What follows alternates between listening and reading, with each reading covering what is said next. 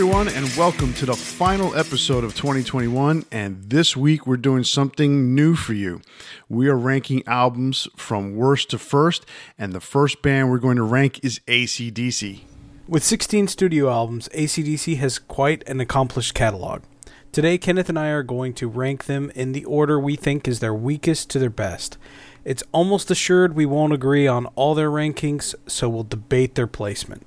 When all is said and done, we'll have Debating Metal's version of ACDC's worst to first. Last week, we gave you our version of Pantera's greatest hits. Download the episode to hear how that ended up. And while you're there, go ahead and click the subscribe button, and you'll get our latest episode every time it comes out. All right, so now we have what we call worst to first, and we're ranking today ACDC's albums from worst to first, from last to first place, from 16 to 1, because they have 16 studio albums.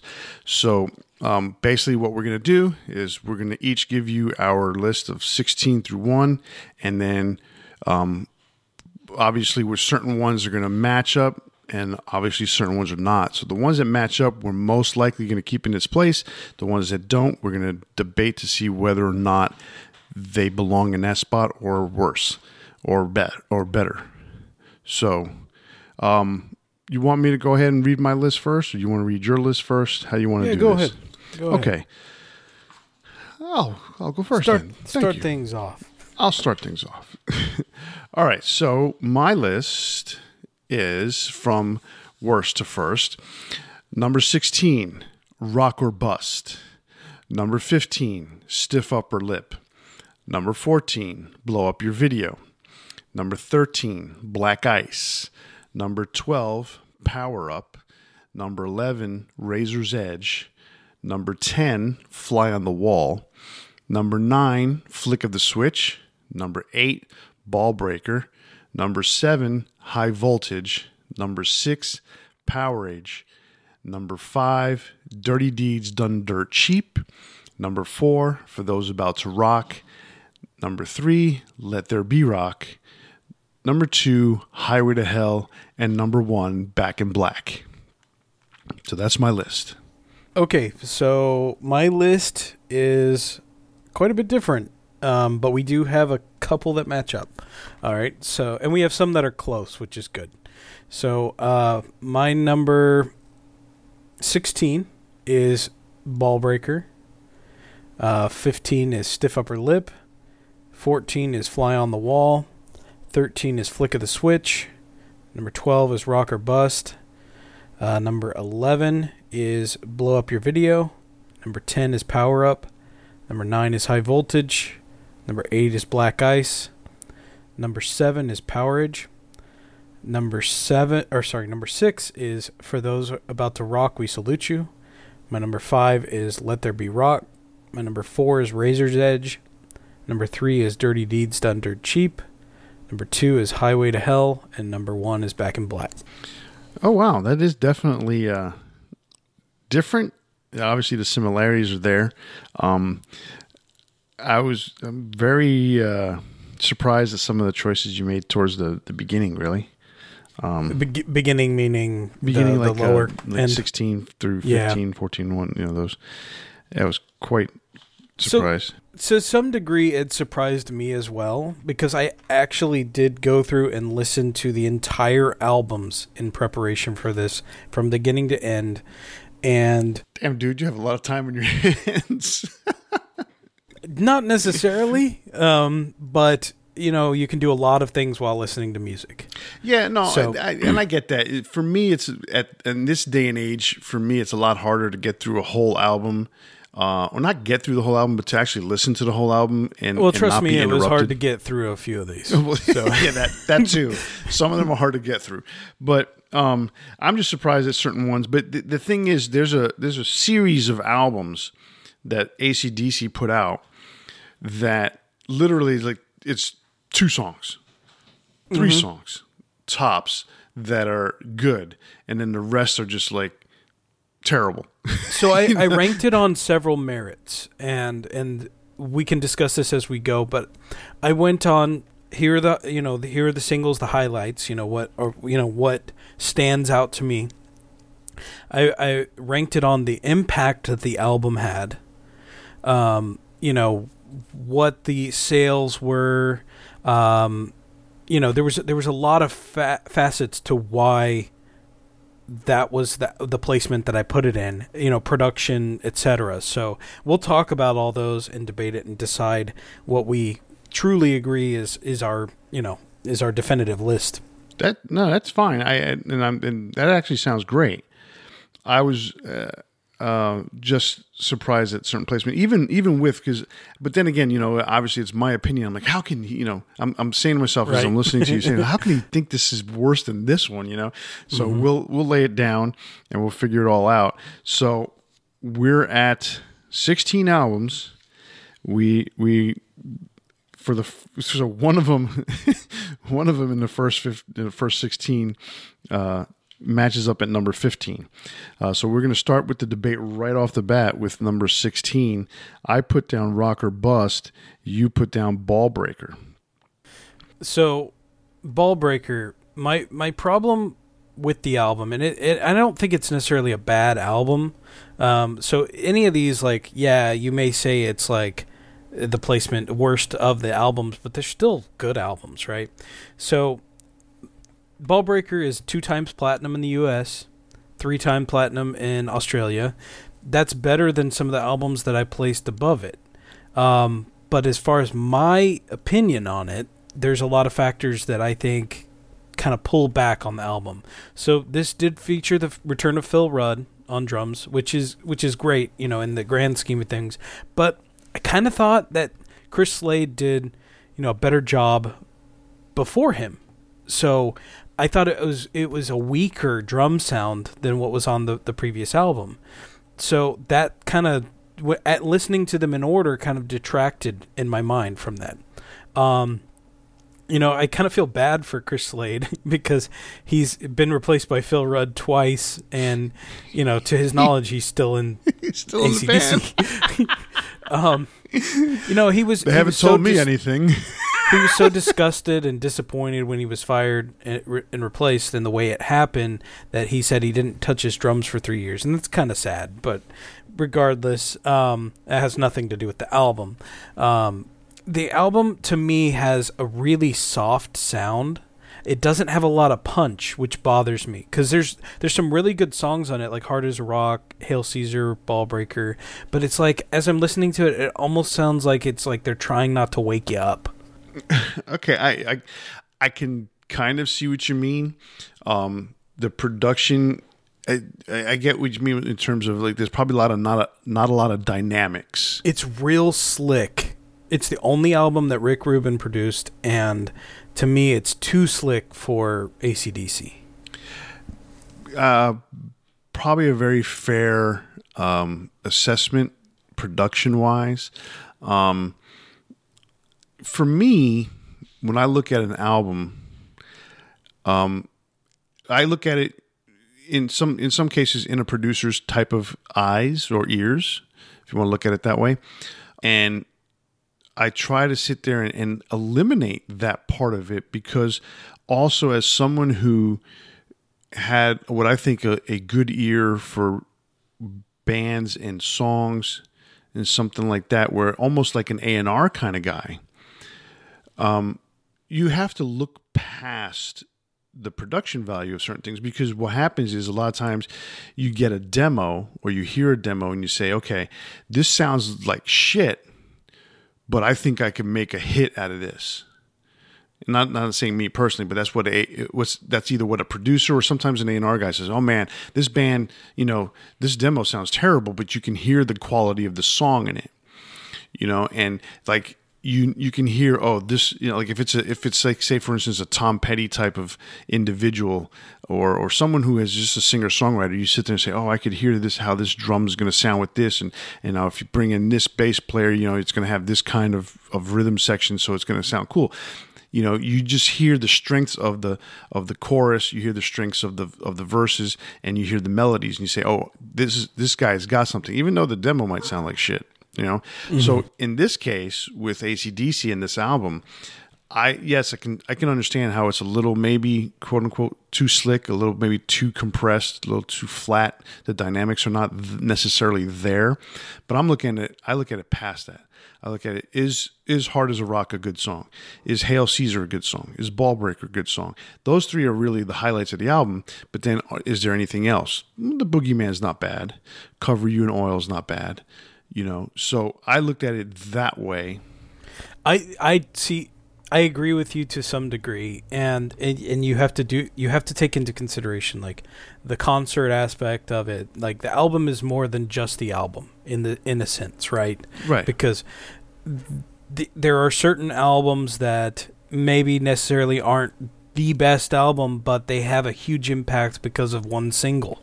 You know, so there Correct. is something to consider there. So I understand uh, not thinking uh, thinking of it in on the production aspect of it, but at the same time, you you kind of have to to some degree because I don't.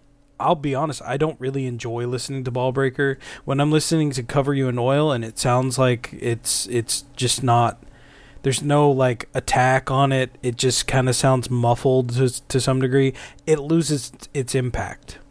So Right. I'm okay that. with not placing it at at 16, um, but I don't think it's as high as. What did you have it at eight?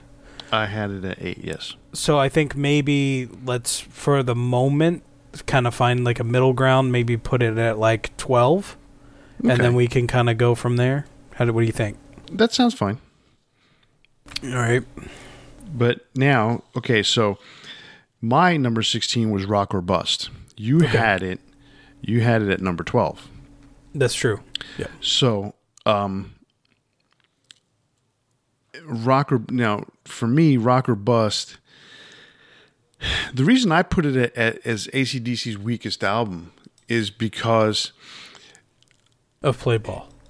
I, I just no, I you know I really don't think there was a lot good to it. I, I really think this is one of these albums that they kind of almost felt obligated to do, even though you're talking. uh, It was like approximately five years after the fact or something like that.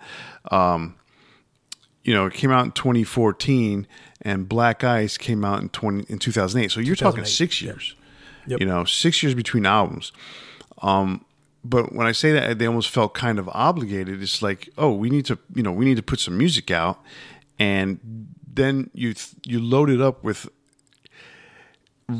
Cliff Williams. As as much as he finished a tour, and so it, it, he almost to me it almost seemed like he checked out. Phil Rudd, Yeah, he was he was ready to retire. Right, exactly. Phil Rudd was basically he did his drum parts and then got in trouble and then wasn't able to leave Australia. So they brought in, you know, uh, Chris Slade. But you know, and Chris Slade was in the video, I think, or not even in the video. No, he for- wasn't even in the video. Yeah, so he wasn't guy. even in the video, but they brought him in for for later on. They brought him in for some press pictures, but he wasn't even in the original press picture. He's not even on, you know, neither Phil nor Chris are on the album's pictures. Yep. Um, so it, it is really weird. Then, of course, you know the the death of of Malcolm Young and bringing in Stevie. This is the first time Stevie's Well, in it. Keep in mind, Mal- Malcolm passed away in 2017. Um, he retired because of the health issues. Well, true, right? He had So he, he- he, he had wasn't retired, so he, he wasn't part of the band. Yeah. Um, so he was still alive, but he pretty much was was done playing. Yep. So, you know, Stevie's in there. It's a different vibe. I don't know. It to, to me, it almost seemed like it was just something that they just and and if, hell to say six years later that the album was rushed is is not is not necessarily a, a correct statement.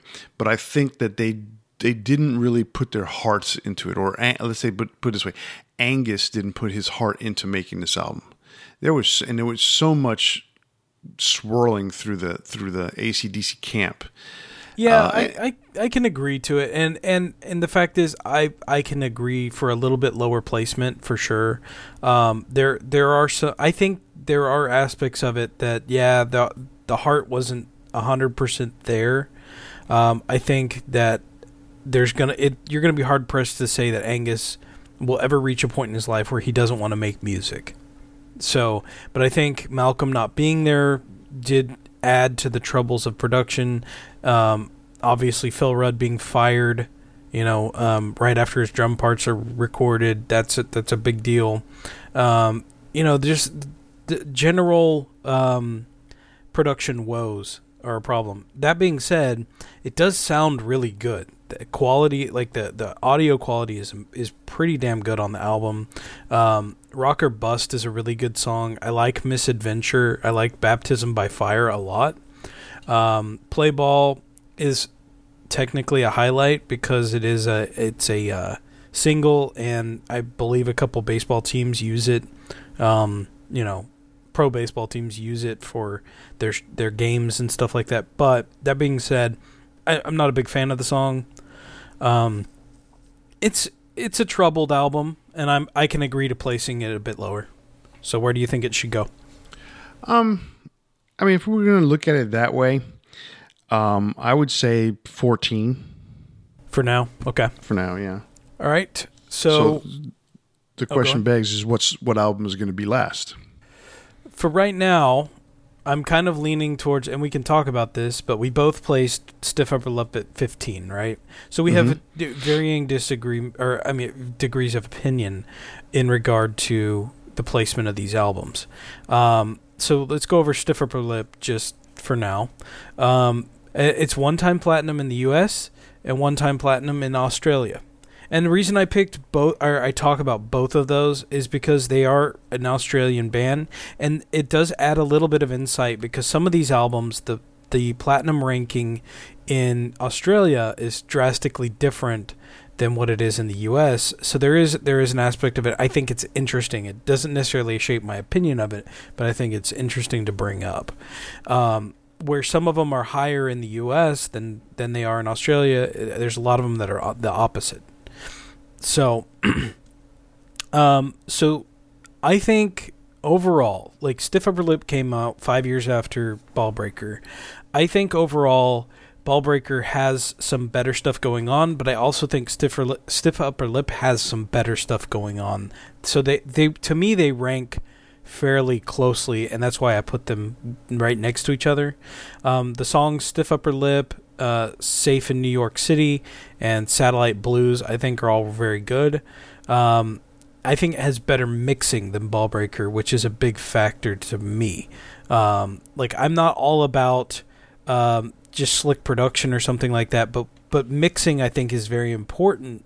Where um, I thought Ballbreaker, some of the stuff fell into the background that should have been pushed a little more forward.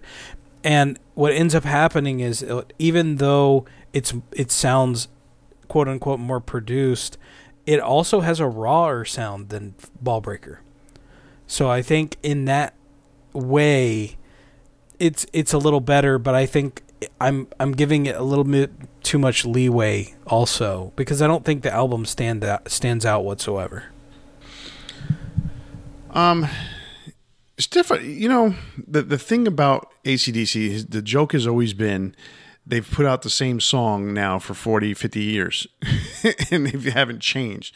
Um, and and obviously that's not the case. I mean, but you know, there's only so many chords on a guitar. Blues based band. They're going to play a lot of blues music. You know, no, I, of course. Um, you know, so you know, it's almost the, the the it's almost the equivalent to yeah, we've you know we've heard ACDC before. They've put out the same song, you know. They they put out the same. I've heard this song before. I've heard that song before. No, it's not necess- It's not realistically like that. You know, it's just that's just a common joke. Mm-hmm. Um, you know, if you've heard one ACDC song, you've heard them all.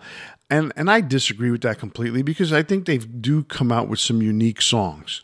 Yeah. Um, I but I always joke around the bass line being the same on every song.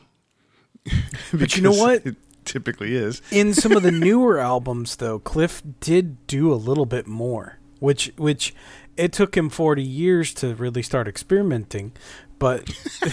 that's better than Phil Rudd, who plays the same drum beat on every song. But uh, you know what? What's what's really unique about Phil Rudd is that a lot of drummers will tell you to do what Phil Rudd does is harder to do, to do than what some of these freaking guys in in in you know uh, melodic death metal bands do, and it's it's because it is a matter of keeping a pace so consistent that it you know you you don't have to necessarily be and it's weird to say this way but you're doing a a, a, a, a you know triplet you know over triplet drum fill right and that doesn't necessarily have to be so precise because you can just you have to put these notes in or these beats in within this certain measure you have however many beats you can throw in there right Yeah. with, with Phil, you know, it, it's so spacious in the the because they don't play fast songs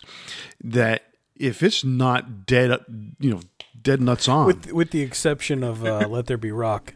right? And he, and then Let There Be Rock. Chris Slade explained Let There Be Rock, and he said that is probably the hardest song to play Yeah. because um, they're asking. I think he said that on the hi hat, they're trying to do it at sixteenths uh, or eighths. I can't remember what it was. And you get to that point where there's a breakdown. They play that song in some cases live up to ten to twelve minutes long, and there's no break for Chris, and there's no or or Phil, and there's no break for uh, Cliff Williams. I mean, they're just hitting that beat the whole time. Cliff Williams. Oh yeah, yeah, yeah. Okay. Cliff- the bass player. Yeah, yeah, yeah. No, I, I was just trying to think of the concept. Yeah, because his part is fairly similar. Right, Right. you know, it's dun, dun, dun, dun, dun, dun, dun, dun, dun, dun. I mean, Yeah. he's just hitting that bass line Yeah, yeah, yeah. the whole way through, and doesn't really. I mean, there, there might be a break where there's just just the drums at one point here and there, and that gives Cliff a time for his forearm to relax, maybe ten seconds. but that, if you if you ever notice, you know, Cliff uses that sh- leather strap on his forearm. That is so his muscle doesn't just like bulge out of his arm. That that that he had i mean he must have had some ripping hard freaking forearm muscles because of the way he played um so um i get what you're saying with stiff upper lip um i say for now since we both had it at number 15 why don't we go ahead and put it at number 16 Okay. Yeah, I, I, I can agree to that. We'll put it there for now.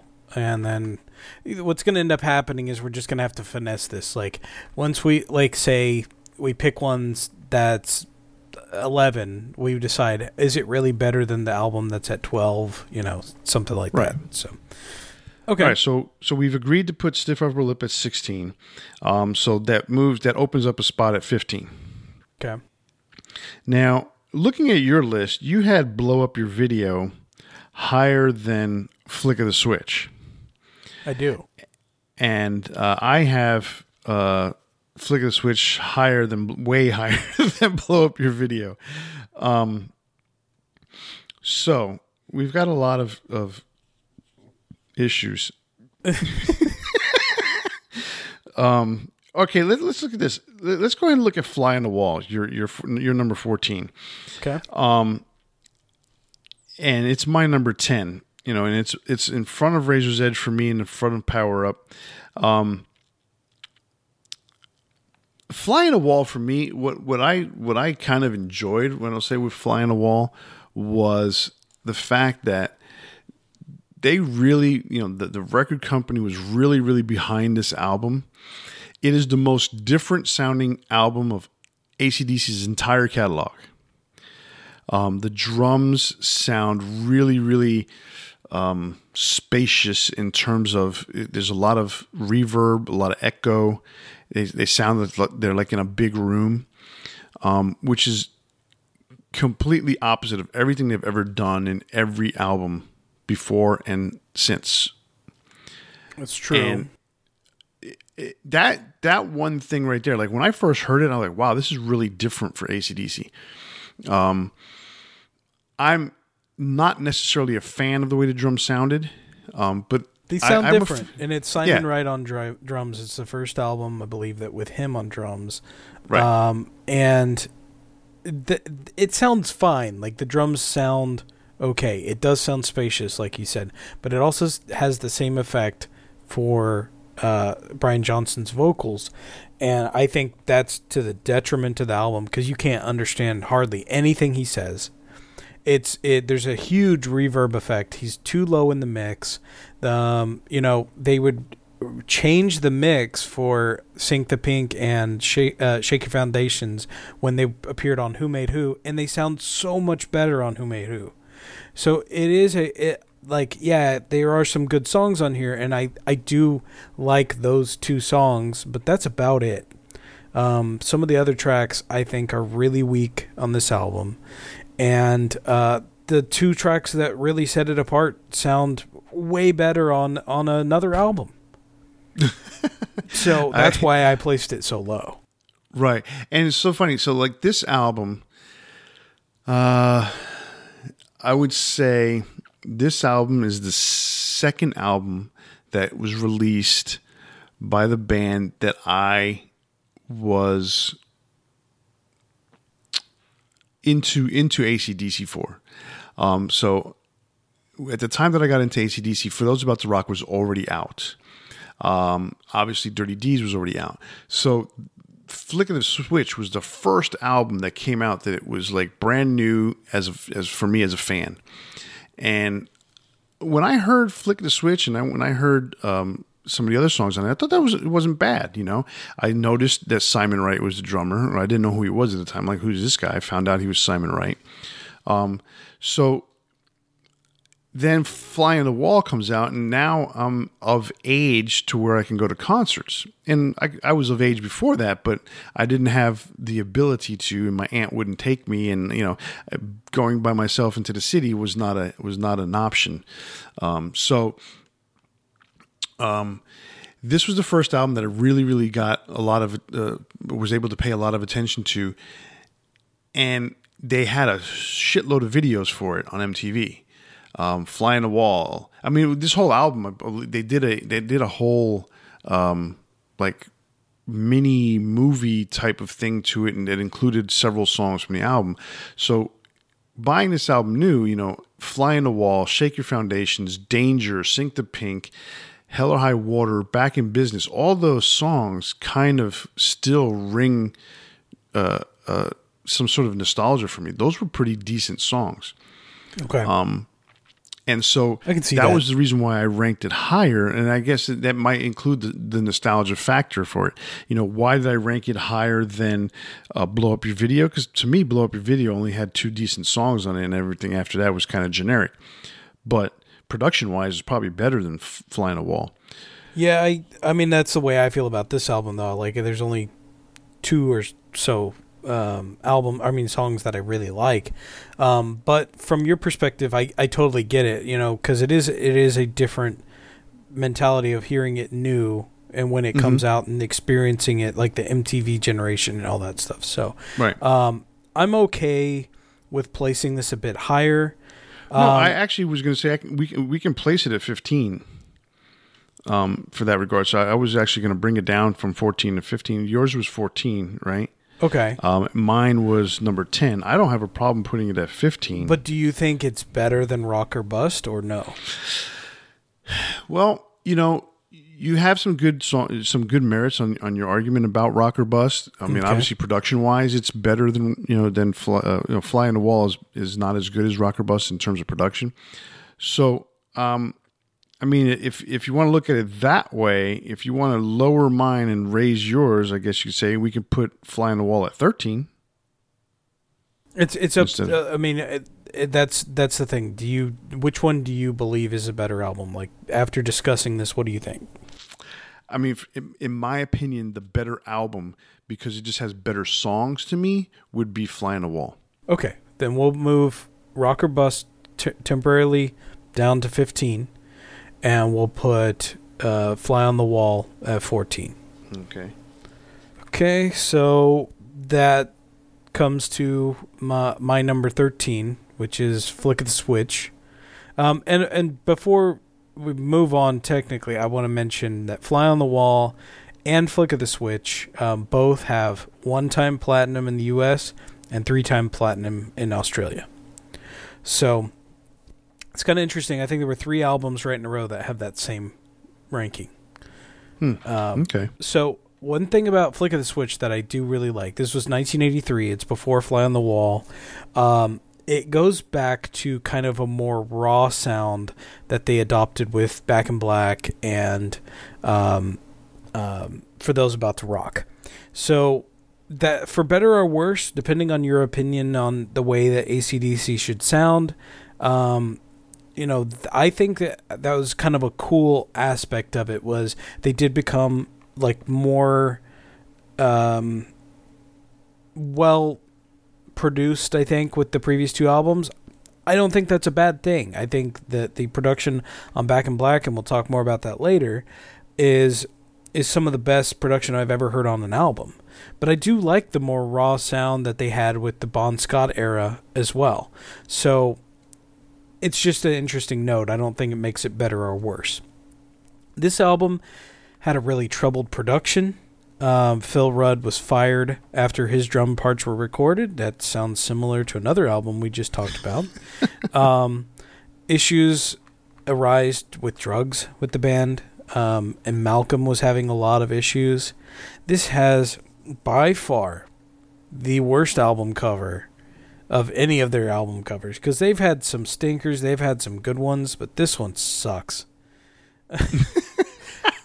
It, it what's Um, funny is it was supposed to be the sketch that was like this is what I want to do and and and Angus was like that's it that's the album cover and the studio hated it and I hate it too. Um, it's it's definitely uh let's put it this way it goes in line with what they've put out since back in black i mean back in black was a black album acdc the the logo was embossed it's raised. It's so simple that it comes it's as classic it's simple and they outlined acdc the same way they outlined it on this one. So this is like a negative imprint of that except they threw angus f- flicking the switch in a in a sketch. You know f- for those about to rock was the the bronzy goldish cover with the same thing it was an outline of the album of the the, the logo. And that that works because it goes along with what you see on uh, Back in Black in a sense. It's very simple, it's monotone, it works. This, yeah, it's monotone, but it's also it's a sketch. Like finish it's like um, Iron Maiden, um, Dance of Death. That was not supposed to be the final image and the the the guy just Nah, we can talk about that one later, but it's so bad. Yeah, I mean, so I I don't have as much of a problem with album cover, I guess you could say, Mm. um, as some people may or may not.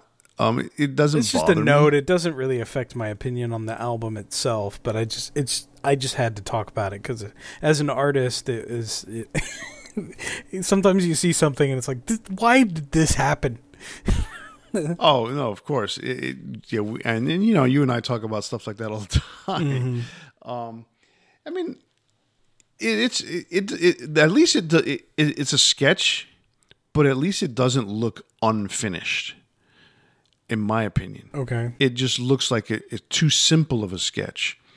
Um, but I can, you know, you could say at least they erased the shit around it and made, made it look like it's somewhat finished, you know. Um, and I get, I, I, I mean, I get the the the dislike of it, but for me, it was again, you know, this is the first album to come out. You know, it it went in line with what was coming out at the time. You went from Back in Black to For Those About to Rock to Flick the Switch back then I didn't pay as much attention to their album covers uh, as especially when as plain as they were. I'm like, oh, there's not a lot really to talk about. Yeah. But as time went on, the reason why album covers became more and more important was because of bands like uh, Iron Maiden, bands like Metallica that put so much emphasis on what the album covers were going to look like that you you, you really at some impression. point had no choice. Yeah. You know, and and it was funny because I was listening to another podcast this week that was talking about the Iron Maiden covers, and they were talking about how much the covers are for Iron Maiden.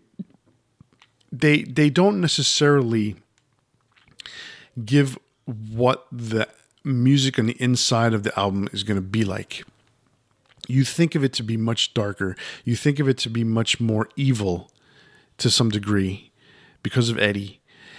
you would almost think it's kind of supposed to be heavier, even though they're a heavy metal band. But um, once you became an Iron Maiden fan, then that association kind of disappeared.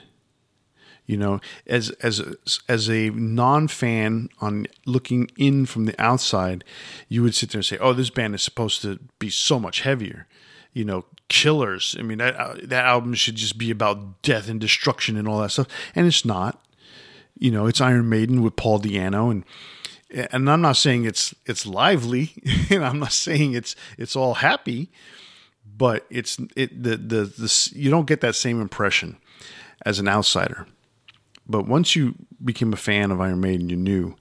Now, ACDC albums, you see as they they progressed, they always had the same some sort of theme. It was all about Angus. It's been about Angus since Let There Be Rock. He's their Eddie. Although yeah, he's their Eddie. He's their Eddie. Yeah, but fun, funny enough, like uh, Highway to Hell, I think is one of the only albums that includes uh, every band member. You know, mm-hmm. it, it, yes, Angus is highlighted, but it, every band member is on the front album cover, which is not typical. It's one of those things where, you know, Angus. it's funny because you would almost think that Angus is like this big, egotistical maniac. Absolutely and, not. yeah, definitely not. But anyhow, that all being said, we're talking about Flick of the Switch. Um, I believe, you know, regardless of the of the album cover, the songs to me are are they're pretty good. Um, I like this house is on fire. I like Flick of the Switch. Love Guns for Hire. Guns for Hire is, is one of the best tracks on the album. I actually like yeah. the closing track, Brain Shake. That one's really good. Nervous Shakedown is, is, pretty good. Pretty good. So I th- I think it overall it has some good tracks. Um, it just you can tell that there were some issues in the production, much like what you said with Rock or Bust. You know, you like when you it, you can hear an album and there's there's a there's something that tells you like there was maybe something wrong when they recorded this and that's always kind of the way I've felt about this album, where it just feels a little bit disjointed, um, and maybe it's the same way you felt about Rock or Bust. So, for me, I, I think that's kind of something that that I've always felt, and then I heard. I mean, once I heard, you know, what was going on during the production, it makes more sense to me. Yeah, um, absolutely. Um, it, you could definitely you could definitely hear the difference between Back in Black to For Those About to Rock and then to Flick of the Switch. Mm-hmm. Um, you can see the, the the progression, or actually, if you want to look at it this way, you can see the you can hear the regression. Yeah, because Highway to Hell, Back in Black, and For Those About to Rock are all produced by Robert John Mutt Lange. Um, you can hear the progression from Highway to Hell to Back in Black, but you can hear a, a, little slight difference in the in the snare drum sound um, and production of the guitars on for those about to rock compared to Back in Black. And I, I agree with you. Back in Black is probably one of the best produced albums to ever come out, and it, it's it's the benchmark to when you look at a, a, an album's production. We'll you, talk you more start about that there. Later. You know, uh, that's those. That's one of the albums that you look at. Um, so flicking a switch, you could just tell is a, definitely a lot rawer, a lot more in your face, um, a lot drier, and that that's that's a, a testament to what Angus and Malcolm wanted. They wanted it to sound less produced. They wanted it to sound more like "Let There Be Rock." Yeah, and that's that's fine. Um, and I don't have a problem with it. My my problem is less about that raw sound. I think I think it's fine because I like I don't have a problem with the way that um ha, you know uh, Highway to Hell sounds versus Back in Black. I think they both sound amazing for the album that they are. And I'm fine with the way that Flick of the Switch sounds for the the songs that are on the album. I think it sounds great. I think it sounds way better than than Fly on the Wall did. Um, but yeah, it's just as an album, I don't think it's super strong, and it has it has its issues.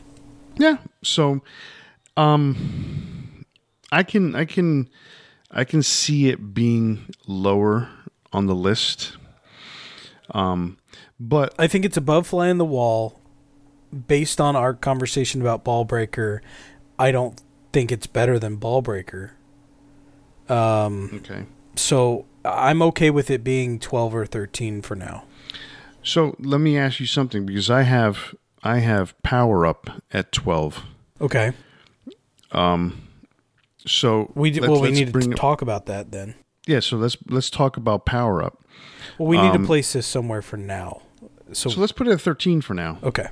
So we'll move Ball Breaker down to no, we're putting it at 13 you said. Okay. Right. Gotcha. All right. So then let's talk about Power Up. Power. So Power Up is is uh is the newest album from ACDC, Mm-hmm.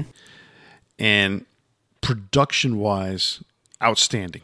Oh, absolutely. It sounds great. Exactly. I mean, it to me, um, one of the better sounding albums that they've put out, probably since um, the Razor's Edge. Yeah. You know, because I mean, and it's weird because all these albums are produced by the same person. you know, and it's, it's like, how does it one become so outstanding and another one not as much?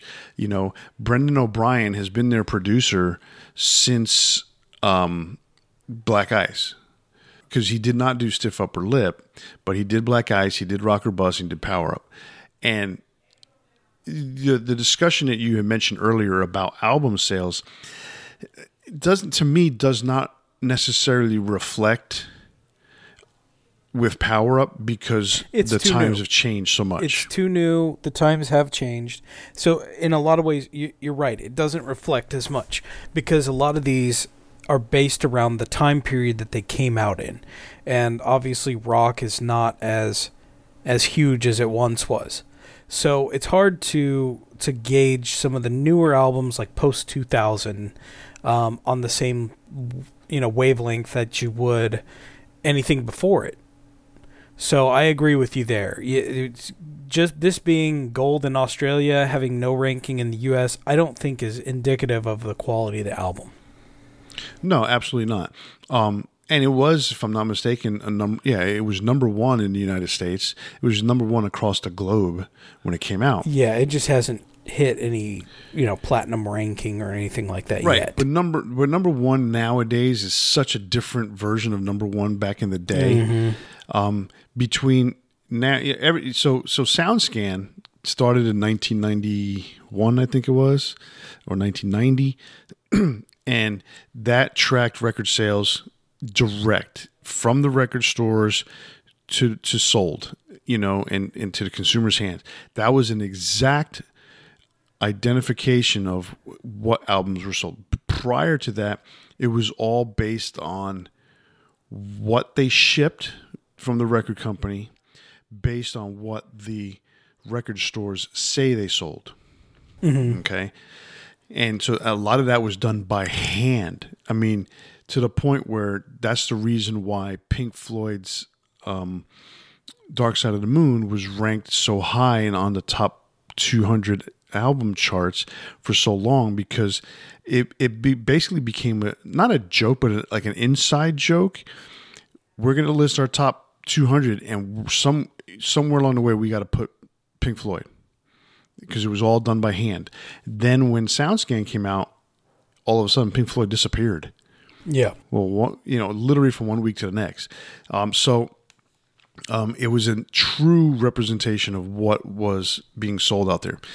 And then, and even though Sound, SoundScan is still in use today, now streaming um, has gotten such a different uh, value, I guess you could say, that it's hard to determine the reality of what is the impact of these new albums.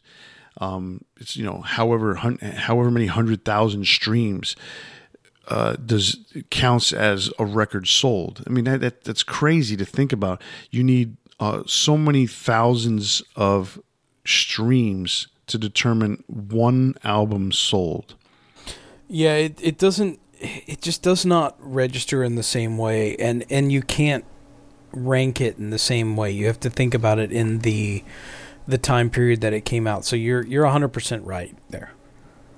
So anyway, the the bottom line with Power Up is, you know, I don't I don't look at at album sales, and even for Rock or Bust or Black Ice, because let's put it this way: what's even more unique about Black Ice is that it was two times platinum in the U.S., and that is strictly. Now, let me not say strictly, but um, from what I understand, that was like exclusive to Walmart. Mm-hmm. Yeah, I remember that album coming out, and that was the only way, the only place you could get it. That's the only place you can get it. So you had to go to Walmart to get Black Ice. It still did double platinum in the United States. You know, so that's amazing in and of itself compared to Stiff, Stiff Upper Lip, which went platinum eight years earlier when when record sales were technically better, and um, that was available, you know, to all stores. Yep. So it, it almost doesn't even make sense to some degree. All right. So anyhow, Power Up um, we, you know, we can't we can't compare record sales, so we're going to look at you know just basically the basic impact. It's got a lot of good songs, but what I what I don't necessarily agree with is that the songs are relatively one pace like almost the entire album except for like one or two songs have the same exact pacing the same exact you know uh, beats per minute type of thing. And so th- to me there's not a lot of, of, variety on this album. There's a lot of albums that suffer from that problem though let's let's be 100% yeah. on it uh, I think as time went on there's several albums that have a lot of that same problem i agree um, but i don't think this is the worst culprit of that i think and i think that you know songs like demon fire uh, through the mist of time like if you compare those two they're drastically different you know Right. Um, exactly. Through the Mist of Time is a softer song, and I really enjoy it. Like it, that was one that I didn't when I first heard it, I didn't really think as much of. Um, but th- as I listened to it more, and I guess I think of it also in the perspective of these. This is 2020. You know, this is an album that is what. Um, what 40 years um 46 years 56 years no 46 after 46 yeah after their debut, you know, or not, no, 44 years. I'm, I'm terrible at math today, clearly. so 2021 to, to 1975, 74, 75. Remember? So, you know, it's, uh, yeah, it's 46 years. Four, yeah, 45 years, uh, 45, 46, whatever, since they first started, Mhm. right? So, you know, that's, that's, it, you know, that's a long time to be playing music. So at some point you're going to start running out of ideas, and I think that was in the mid '90s. Um, but but but they have some really great tracks on this album. Uh, there's also an emotional component to this album because it's the return of Brian Johnson, Cliff Williams, who had retired. Brian Johnson had to retire because of his uh, his ear problems. They said he was going to lose his he- hearing, uh, and Phil Rudd rejoined the band much to Chris Slade's shock, and he still believed he was in the band up until recording of the album. Um, Yeah. So there is some aspect to that. You have this album at number 12. I have it at number 10. I think it's a valid contender for number 11. Sounds fair to me. I think I think the fact that it is a a comeback album of sorts is a, is a really you know good component. The production sounds amazing. The mix is really good. Brian Johnson sounds great on vocals. Some of the songs I think are very impactful. Like like you said, I think you mentioned when we first started listening to this that you liked Demon Fire a lot. Um, No, it stuck out. That stuck out That- to me big time. I love that. yeah, song. that to me is the is the standout song on the album. But I think through the mist of time, realize, uh, shot in the dark. What's the other one? Uh, Rejection or something like that. The second album. I mean, the second song. I thought that was really yeah, the good second too. song's rejection. Yeah. So I mean, I think it's a it's a good album, and I think to me it stands out more than some of the the ones we've already talked about. That's good. I mean, at 11's fine with me because it's up one from where I put it and down one from where you put it. So that's a that's a perfect negotiation Okay. and uh, compromise. Um, so your number 11 was blow up your video, and that was num- my number 14. We talked a little bit about that. Um, so it, it it in this particular case, it's it's uh, rising up one. So let's talk a little bit about that album real quick. Okay. You know, it, it was an album, you know, released in 1988. To me, it only had two good songs. Um, I actually was, went to see ACDC on this tour, and um, and that's all they played from that tour was those two songs, or from this album on that tour. There's not a lot to the rest of this album to me. This this was another one that, like you said, it has like the same pace throughout. I think that's definitely true. Um, I I do kind of question my placement of it because I do like some of the songs on it, like Heat Seeker. I think is pretty good. That's the way I want to rock and roll. It's it's a pretty standard song. Like it it it doesn't. It's not amazing, but at the same time, like it's a good it's a good track. Um, I think Two's Up is a, is an underrated track. I've always really liked that one, and This Means War um, uh, is is pretty good. It's it's a lot. It's a fast paced kind of fun song. It's probably the only song on the album that really does have a different pace. Um, this was also the last album with when Brian jo- Johnson wrote lyrics. I think there's a reason for that. His lyrics became weaker as time went on. Um, I think the the next album that came out has better lyrics, um, which was The Razor's Edge. We'll talk more about that one later.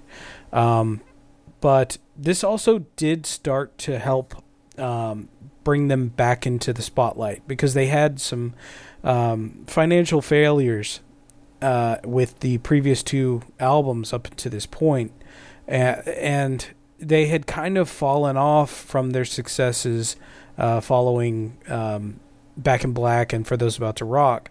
And Blow Up Your Video actually kind of brought them back into some level of prominence, and then that would be really more cemented with the Razor's Edge. So I was kind of taking that into account where they had kind of regressed a little bit with the last few albums and then this one came out the production sounds better people started paying more attention to them but i agree it's really not a good album per se it just kind of brought them back into prominence Right. So the question then begs to, to be asked: Is this better than Flick of the Switch? i think it's better than flick of the switch it may not be better as an album than ballbreaker and i don't think it's better than power up so i'm okay with putting it at number 12 and moving up power up and ballbreaker what do you think That that sounds good to me because I, you know, I didn't have it better than Power Up, and I didn't have it better than Ballbreaker. So I mean, you're I'm I'm open to you discussing it. If you think it's better than Flick of the Switch, we can talk about that.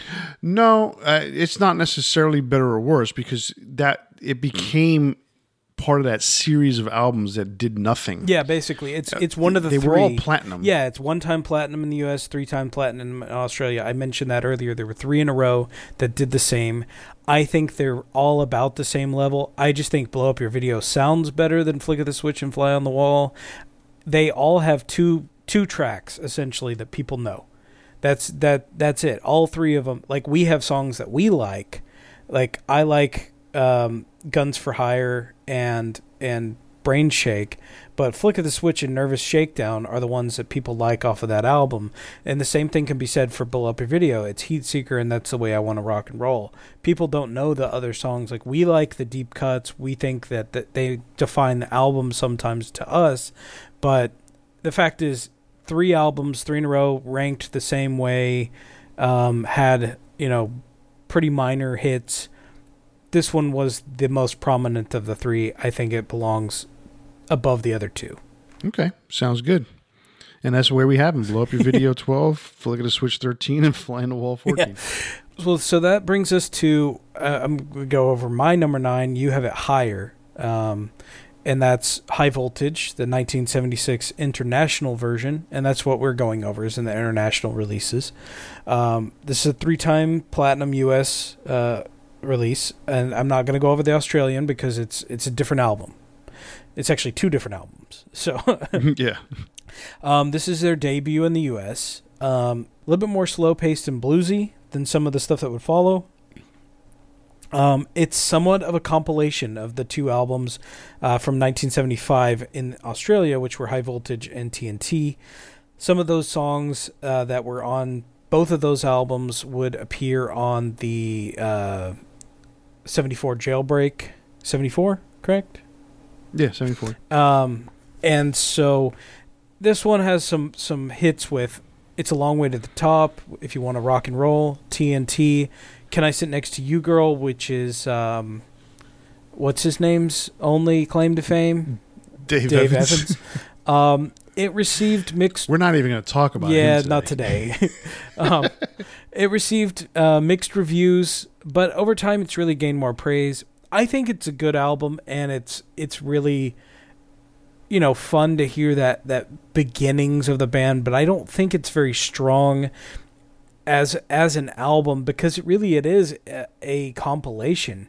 It's a lot of stuff that they thought would work in the U.S., but when I go back and I have them on my uh, playlist or my my uh, my phone, I've got them in their original formats in the Australian versions, which I think are better albums than this. So, what do you think? Um, I think it works in, in the international version because, quite honestly, the stuff that was on TNT and High Voltage, you know, TNT is almost the same album. Um, But they took off TNT You know- is almost the same album as this High Voltage. Right. They they took off Rocker and they took off School Days, and then they added um, the songs that, that are on this album, which uh, is they added um, "She's Got Balls" and um, I believe it's a, a little lover. So it, it's it is a compilation, but at the same time, it's not. It's just kind of like a you know the way they did the Beatles. It's all it's an alternative alternative version. Um, I think this version works better um, because I think the songs that they took off were weaker songs, um, except for. Um, I said they took off TNT. I didn't, they didn't take off. TNT. They did not. Um, t- essentially, no, they. Oh, they took off School Days and um, uh, Rocker. That's what I said. So you know, Rocker works where it works on Dirty Deeds. Um, School Days is a cover, if I'm not mistaken. So it, it's it's one of these songs that it wasn't necessarily needed to be uh, on that on the international version. So I think it worked.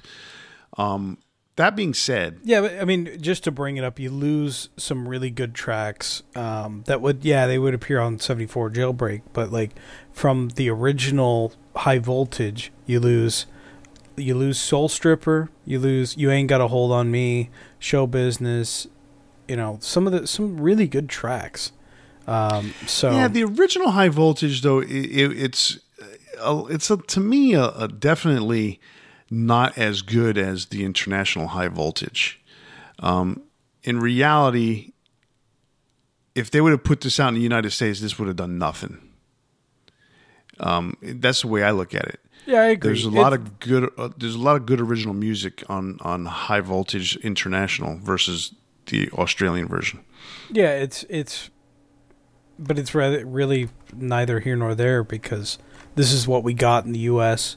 This is what people were Right. exposed to, and it wasn't until later that we got, you know, the other stuff like the from the Jailbreak release, which I think the Jailbreak EP is really good. I think those are the best songs, some of the best songs from those two albums, to be honest, in my opinion. So, that, Yeah, again, I can I can see that. again, Yeah, neither it was, here it was there. pretty cool. yeah. coming out 10 years after the fact, but that's okay. Um, I, I like this album. And so it, its placement at where you're at, you have it at number nine. I have it at number seven. Um, you know, the only thing that that comes up at this point is where do we put Black Ice in comparison? Because my I had Black Ice a lot lower. You have Black Ice at number eight. Gotcha. Okay, So we'll we'll So- get to that one next then. Yeah. right. So we we kind of have to do Black Ice and High Voltage at the same time. Well, we can place high voltage at number eight for now, since it's right between, and then we can decide where we want to place Black Ice. Uh, So so we're gonna so we're gonna put Black Ice at nine because we're at number nine. Not necessarily. Let's talk about it first. okay. okay. Because I mean, So- we've we've made different decisions up till now of where we want to put some things. So, Mhm. um, so let's talk about Black Ice. I mean, two times platinum in the U.S., five times platinum in Australia. Like you mentioned a little bit earlier, you want to go over the the the platinum ranking for Black Ice in the U.S. Black Ice came out. It's got two million copies sold, and it was sold exclusively at Walmart. That, that's amazing. Yeah, I remember Um, it coming out, and that was like the only place you could find it, and it was kind of a big deal because of streaming, etc. Like that, that was it. Like you just had to go to Walmart to pick it up, which was a boon for Walmart, and to sh- to to hit two times platinum in 2008 for a band like AC/DC, that's huge. Yes, that that's enormous. Now, the issue that I have with the album is it to me, it's 15 songs. It's a lot of filler. And you know, filler AC/DC, although it's better than most fillers, is is relatively generic, you know, and that's the reason why the albums in the late 80s suffered as much as they did. So, so, So- I agree with you. It, it did have a lot of filler. The thing is, it had five really good tracks at least, and that's Rock and Roll Train, Big Jack, Anything Goes, Money Made, and Black Ice. I think all of those are really good, especially Rock and Roll Train. I never thought I would enjoy a song called Rock and Roll Train. That's that's as generic a rock song title as I've ever heard, but I really I like that track a lot. Big What about Rock or Bust? right? Big Jack is great. Um, and then you know all the others that I mentioned are are really good. So I think it has that over some of the other albums we've talked about, where we felt like this only has two good songs. Well, this one has more. It also has more content. So it Right. yeah, it, there is a lot of filler. Um, what I do really like, and I mentioned earlier that that Cliff started experimenting more. There is a little bit more funk in this album, and Cliff is playing with more energetically in 2008 than he did in 2000, than he did in some of the earlier albums. So I do really like that about this album, and the the mix is fantastic. It sounds so good. We talked about it with Power Up. I think Black Ice sounds just as good. and it should because Brendan O'Brien is the same producer. I mean, Brendan O'Brien is a really good producer. Done Pearl Jam stuff. Mm-hmm. He's he's part of that that grunge movement. Um, as term as far as a producer is concerned, that's where he made his fame. And what what he Um, brought in, I think, with his with his ear for that type of music, is there's a little more edge to the sound. The guitar has more edge. Um, the the the drums have more impact. That it just sounds good. Yeah, no, absolutely. You know, like I said, he's he's he's a great producer. I mean, and also to his credit, he's done Stone Temple Pilots and Rage Against the Machine in terms of the hard rock realm. Um, but he's also done Bruce Springsteen and Bob Dylan. So that that goes to tell you that th- that people who are outside of the realm of hard rock actually appreciate what he does. You know, at the board Yeah. you know, as well. And, and it's not just the board at the board. Not he's not just a, a a board producer. He he brings out a sound Yep. from the band, and he has a great way to mix stuff. So it's he's a great producer. He's got a great sound. He's a guitar player as well, so he knows.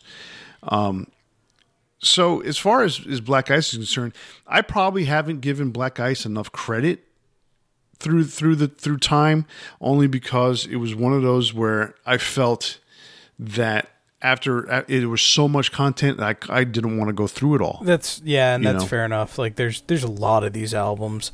like you know money made was was a song that that's that's pretty good you know but it, it's so far into the album it's like yeah i'm done You know, I don't Yeah. want to hear this album anymore. You know, so I got you get past War Machine, and it's like okay, it's starting to get generic now, and you know it loses me. So, and then you, you're talking about song Money Made is song twelve, and you to get all the way to Black Ice at number fifteen, it's like yeah, you know, I, I'm it's, you're, you're fatigued No, I and, and I at this point. I get that, but at some point, like with AC/DC, I also feel like AC/DC doesn't necessarily write albums. They did during the Bon Scott era. I think they just write a lot of songs, and so in some capacity, you just feel like, okay, this ha- this one has more good songs than the other one, so it's a better album. I th- I Right. think that's a fair way of looking at it. Past kind of for those about to rock. I think that was the last album that was an album per se. Um, right. so- right, right. in my opinion, I think it goes above Power Up, but below High Voltage because I think High Voltage has more of a, uh, you know, historical impact than this album. But I think this is a better album than Power Up. What do you think? I can I can agree with that. I mean, uh, again, you get into the, the stuff that the AC/DC's put out from 2000 on, or even for, let's say from Ballbreaker on, has gotten to the point where it's relatively a lot of similar songs. So, which songs are better than the others? Which ones are are structured better? Which ones are produced better? Which one has actually been given more effort to become a better song?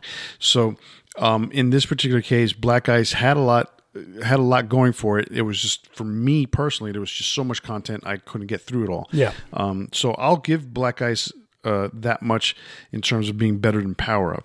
So, and I definitely think it's not up to High Voltage, which had a lot of good songs on it. Yeah. So, I agree.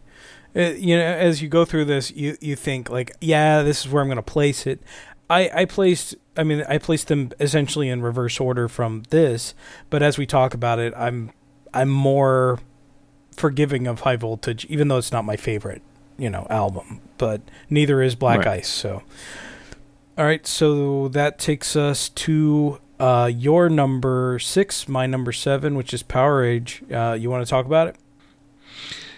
Powerage, um, to me, out of all of AC/DC stuff, not counting, or let's put it this way, out of all of AC/DC's classic era stuff, so we're going to talk classic era from for those about to rock to the to the to the beginning of their their uh, albums.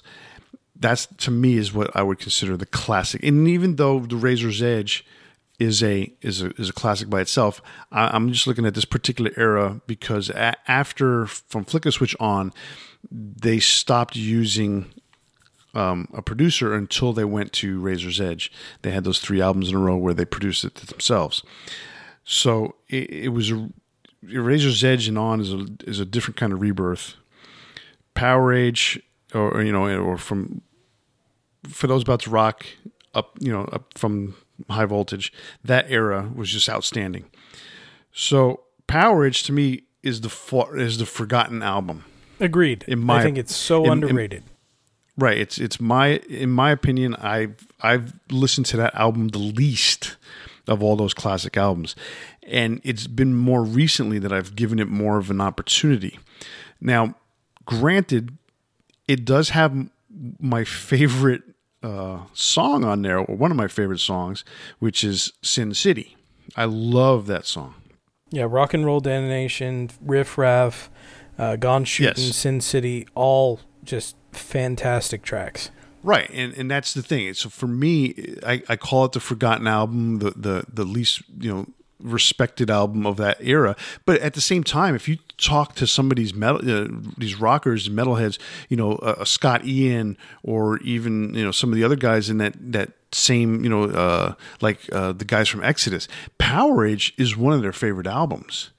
You know, I, I think I think Powerage is, is Scott Ian's favorite album. It, I can see that because it has it has an edge to it that a lot of the other albums from that time period didn't have, um, and thematically it goes more along the lines of what you would hear, you know, um, lyrically, etc., to a lot of stuff that would carry over into thrash metal and those kind of things. It's not a it has no thrash elements as far as the, the songwriting goes, but lyrically it has some similarities. Excuse me, but lyrically, it has some similarities. Um, so I think that influence because it is a little bit darker sound for AC/DC. It does have that, but as far as mass appeal goes, it was only one time platinum in the U.S. and three times platinum in Australia. It has less of a of a um, like a, a footing in the world than some of the ones we're going to talk about. And I think th- uh, songs, you know, like "Let There Be Rock," stand out. You know, "Let There Be Rock" is such a standout track that I think most people have heard it in some capacity. "Razor's Edge," we're going to talk about a little bit. There's there's "Thunderstruck" on there, which is a huge impact. "Dirty Deeds Done Jeep," who hasn't heard that song? Um, "Highway to Hell," "Back in Black," you know, all those are going to have tracks on it that pretty much anybody can name. But Powerage, unless you're a music guy, a lot of people like what you know what what song is the hit off of it. Most people aren't going to be able to name that, and that's that's why I think it's perfectly fine where it is at number seven. All right, so again, we get to that question. Um, I had Razor's Edge. You had it much at lower. number eleven. Yeah. Okay, so now if we put Powerage at seven, where you had Well, it, I mean, and I had it everything at is six. is negotiable. So right now, if Right. we have it at seven, I think it's it's fine. But we need. I think we need to talk about Razor's Edge right now, and Yes. I'd like to talk about it because I do have it much higher. Um, correct. So Razor's Edge comes out in 1990, five times platinum in the U.S., five times platinum in Australia. So what's interesting to me about that when we when I'm talking about Australia and the U.S., those are different. You know, the amount of people that it impacts is different because the the rankings and the amount of people um, that quantify platinum is different. So, um, you know, there's a massively different population in Australia than there is in the U.S. So to, to the, that to me is very telling. Where some of these, you know, they're much higher in the U.S. than they are in Australia. Maybe the the ear hits differently in the different countries, right?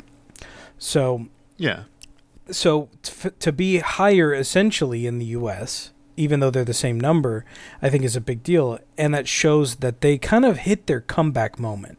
Even though they never really went away, we talked about those three albums that kind of never really did anything: "Fly on the Wall," "Flick of the Switch," and uh, "Blow Up Your Video." Well, by the time you know, two years later after Blow Up Your Video, Razor's Edge comes out, the production sounds monumentally better. It sounds pretty close to what they did with Back in Black. Not the same. Um, Back in Black is just one of those untouchable albums that we're going to talk about in a bit. Um, but the songwriting is so very much improved over Blow Up Your Video. Um, this kind of brought them back to the forefront. Chris Slade sounds great on the drums. And again, to his knowledge, he is still on drums to this day in this band. um, um, Thunderstruck, Fire Your Guns, Rock Your Heart Out, Are You Ready? Are You Ready? I believe is used for WWE programming now. It's had a long lasting appeal. Money Talks is a huge song. Um, but Thunderstruck is a staple in their concerts. Um, and that's something that I want to talk about when we get to For Those About to Rock. Um, that's something that I think weighs in on the placement of that album. Thunderstruck, I think, adds a lot to this album. And as a whole, Razor's Edge is a really good album. I think it's one of the best ones that, that they, they put out with Brian Johnson. Um, I I can see your point on a lot of this. What what found what I found interesting about this album was the fact that it was only two years after Blow Up Your Video. Uh, and Blow Up Your Video was three years after Fly on the Wall. Um, so up in up until the '80s, so you figure, you know, Highway to Hell, you know, they were putting out an album every year. So then Sometimes all of a sudden. Yeah.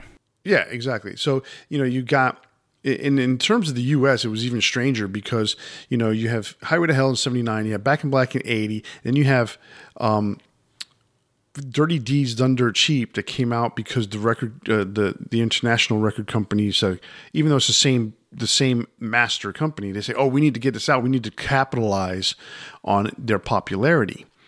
Well, they screwed up everything by by they screwed up the sales for the, for those about to rock by doing that. Um, but for those about to rock and, and and Dirty Deeds are out at the same time essentially. And so they, they basically counteracted against each other. Mm-hmm. But regardless, you put out these you now have these two albums and then it's not until 1983 so that that's the first album that there, there's a gap in between albums in terms of years. Yeah. and then 83 to 85 85 to 88 so then there's, you're starting to see a pattern. So uh, razor's edge it- it- what's weird about this album it's only two years after blow up your video and you have this sense and it, and it, it was true essentially. This was a make or break album for AC/DC Absolutely, and that's You know, why I if refer to it as fails- a comeback. It's not Right, necessarily a right, comeback exactly. because they never went away, but yeah, it's exactly what you're saying. It's make or break. Yeah, and, and that's the way you know the record company felt about it. That's the way the band felt about it. It was going to be a situation where if this album doesn't do anything, what do we go? Where do we go from here? Well, they struck gold. You know, the the first single being you know Money Talks or, or Thunderstruck. I can't which one came out first. Oh, Thunderstruck came out first. Thunderstruck was definitely a, a hit. Now, what, what's strange about Thunderstruck is you had a similar sense because they put out. Um, uh, what was the song that came out in um, on the movie soundtrack for uh, Maximum Overdrive? You mean who made who? who made who? Yes. So you have Who Made Who and Thunderstruck, which have, and I'm they're not they're not the same. So don't bite my head off, guys. You have a similar kind of guitar lick intro, right? But obviously, Thunderstruck is much more impactful um, than Who Made Who. But um, Thunderstruck, I mean, like I said, they struck gold, and or platinum if you want to look at it that way. so um, they follow it up with a, a, a really cool kind of catchy, you know, call and response kind of song with money talks, you know, and um, it, it it was literally their comeback. They they basically were able to solidify their place in rock. Um, Are you ready? In my opinion, was not necessarily the right song to pick for the third single, but okay, it, it is what it is. To me, "Fire Your Guns" would have been a better would have better been a better option. Um, but the album is good. I think Uh, Fire you know, Your Guns Razors- is a better song. I think Are You Ready is a really good lead off side two track though. I think I think yeah, it's great. No, that, that's good. I mean, it, it it's good. It almost it's kind of weird. They really should should have used that as the first song in the album to kind of question: Are you ready for this? You know, because but I don't know. go. Thunderstruck is such a good track, and to lead off with it is. Thunderstruck is just that's the thing. And and we're debating this. We're talking about it. I think to me, this was this was the second best album that they put out with Brian Johnson on lead, and um, I mean, I really truly feel that way. I, I love what I love about it is you've got songs like "Mistress for Christmas," which I think is a silly song, but it reminds me of a lot of the the fun that they had early on in their career, where they were just being silly. You know, um, it, you know, "Goodbye and Good Riddance to Bad Luck." I think is is just a lot of fun. Like there's there's so much fun being had here in this album, and and it and it shows, you know, and that I think that's the difference between a lot of the stuff that was prior to it was they hit that that stride and they were like, we're having fun with this, we're putting out, out good song after good song, and it that's why it worked for what it was. I don't think it necessarily has to be at number four like I placed it, but I think due to its merits of it being a make or break album and them succeeding, and not only that, exceeding what they what you know what they did with every album prior to this with five times platinum. I think it, has to go, in my opinion, above Powerage. I'm I'm willing to negotiate that, but but I don't think it's a number eleven by any means. Okay. And you know what? In in you've you've made me realize that because you know when I put this my my list together, it's kind of like it, it, ended up being more of, of a nostalgia factor for me because I had to put this this list together through you know what I I know because I I did not have a lot of time to hear every album. Yeah. But as far as like you know, I have heard uh, Razor's Edge. I have heard Ballbreaker. I've heard mostly like the, the newer ones like Black Ice and Power Up and Stiff Upper Lip, Rock or Bust. I have not heard those all the way through in a long time, if if at all. Yeah. Right. So when it got to the ones that were higher on the list, now it's like, all right, you know, it, it's the nostalgia factor. Which ones did I listen to more often? Which ones do I listen to now more often? and that's that's a valid way to think about it too is like you know which one affected me the most way and i get that that's always going to be something and this is our list too at the end of the day um Right. but like for for me razor's edge was one of those albums i remember picking it up um because i had heard thunderstruck and i was just you know floored with the album i thought it was great No, and and I agree with you. It, it you know, li- looking at it now a little in a little more detail. I mean, definitely, I think um, it it is. When you think about it, it is is it better than Powerage? Okay, you know, is it better than you know Sin City? Is it better than Riff Raff? Is it better than I- Rock and Roll Damnation? I think as a whole, in my opinion, yes. I think it is a better album. I think Sin City is better than pretty much anything on Razor's Edge. But that doesn't mean as a whole as an album that it's better, just because one track is better. Right, and exactly, and, and that that was you know the, the counter to that is is Razor's Edge better than Down Payment Blues? Is it better than Give Me a Bullet? Is it better what than What's Next to the Moon? So yes, in my opinion, that was a yes. So it's it's one of these things where to me it's almost like if you if you rearrange the songs on Powerage, you got a great side A and a weak side B. Mm-hmm. Right, you rearrange the songs on Razor's Edge, and you probably got a a, a, a strong album throughout I side yeah, A still being better so. than B. Yeah. You know, so it's gonna you're gonna have a stronger album. So I, I agree that it should be higher than Powerage. So the flip side then becomes as we as because one leads into the other, okay, Mm-hmm. is Razor's Edge better than for those about to rock?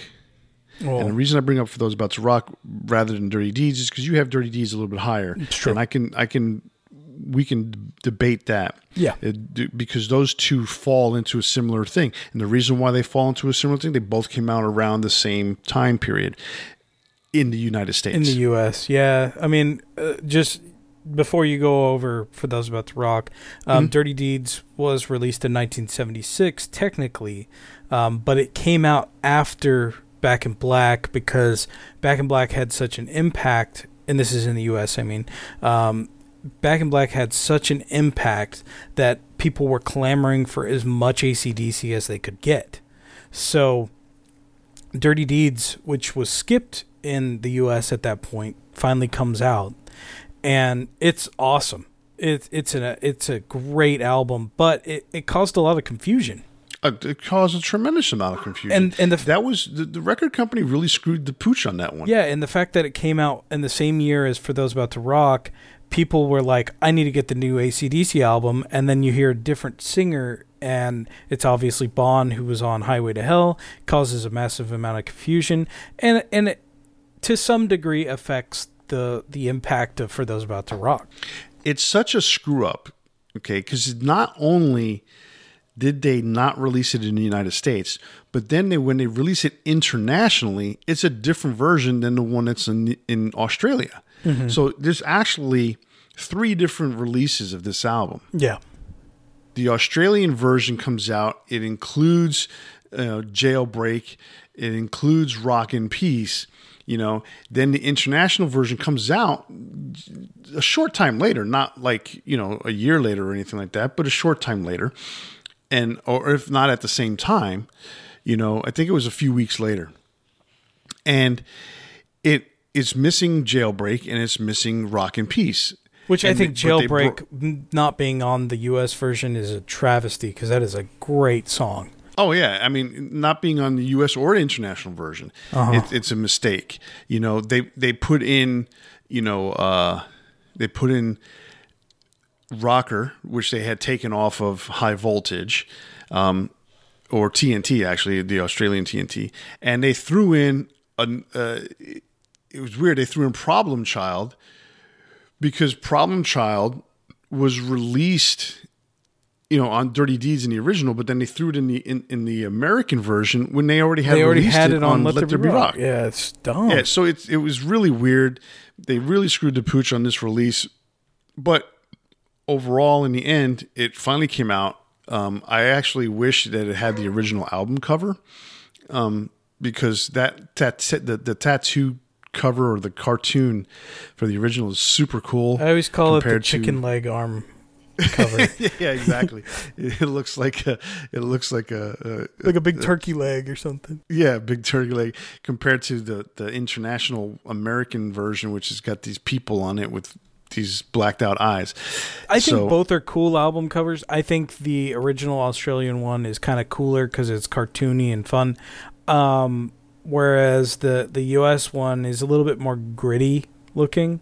So Mhm. I I don't know. I like I like both of them. Um, I'm not sure which one. You know, you go back in time and and release them and put which whichever album cover. I'm not sure which one's more beneficial. It just And the, and the other thing that screwed up some people was that not only was it a different singer, Bon Scott versus Brian Johnson, but there were different bass players. Mark Evans versus Cliff Williams. Mark Evans did the bass on Dirty Deeds. So it was a really uh, like you didn't know who the hell was in the band in 1981 Yeah. at this point. Yeah. Um, but regardless of all that, um, you know, we have it is what it is at this point. We have what we have, and for you know, you have both of these albums. For those about to rock that comes out, you have Dirty Deeds. Dirty Deeds is just amazing. And oh, another tidbit on Dirty Deeds is that the original release has a, a certain length of on Dirty Deeds. It's like four minutes and twelve seconds, and then for some reason they release it internationally and in the United States, and it's 10 seconds shorter. Or no, not even 20 seconds shorter. yep.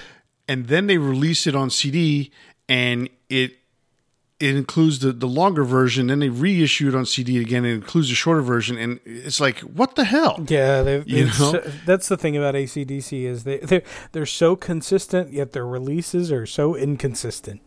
Um, Right. One one thing about Dirty Deeds also is that it is a six-time platinum in the U.S. and and Australia release. I know that's that's questionable and to some degree because they are slightly different albums, but they're mostly the same. Um, and to me, one thing about Dirty Deeds is this is where AC/DC really hit their stride. Yeah, they had they had high voltage TNT before, but this is like the album that really cemented what you would hear with Bon until his death. You know, a lot of the humor, a lot of the um, you know, entendre. attitude, the double entendre. Yeah. This is the album that really defined AC/DC at that time, even though we didn't get it here until 81. But thinking of it, I mean, every, all of this is obviously in hindsight.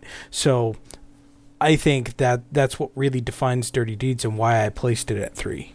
Okay, I mean, I, I like I said, I get that. So, um, it, it it to me, this situation of the number six album uh, on our on our list is more about the Razor's Edge versus for those about to rock. Okay. because you do have for those about to rock lower than Razor's Edge. Yes, I do. I have for those about to rock higher than Razor's Edge. Okay. Uh, and I admit we can probably push Razor's Edge up more.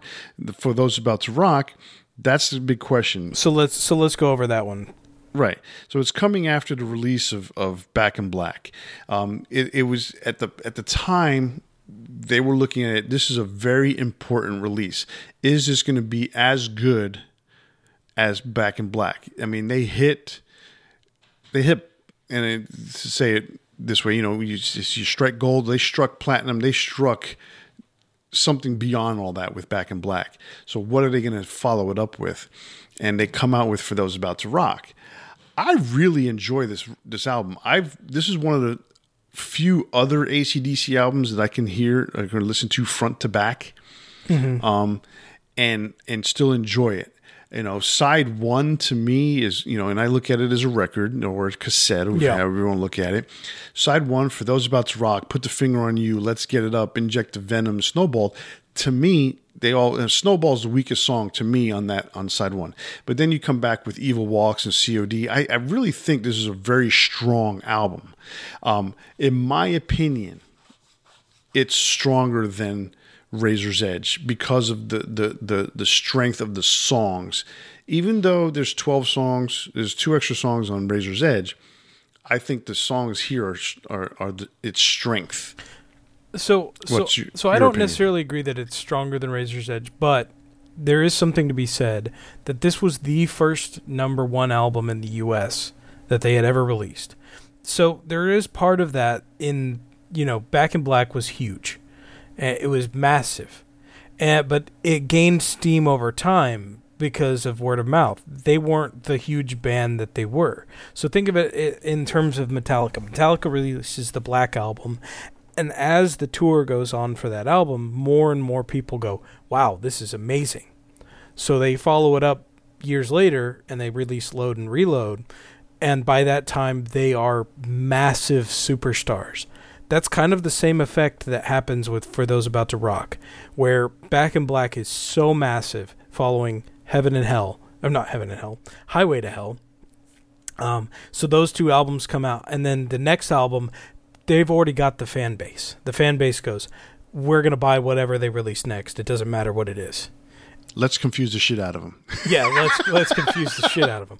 Um, so so that there is that aspect of it. But that being said, it is a very good album. That that um, you know, along like all through the album, it is really good. Yeah, I agree. Snowballed is probably the worst, but it's also the the end of side A.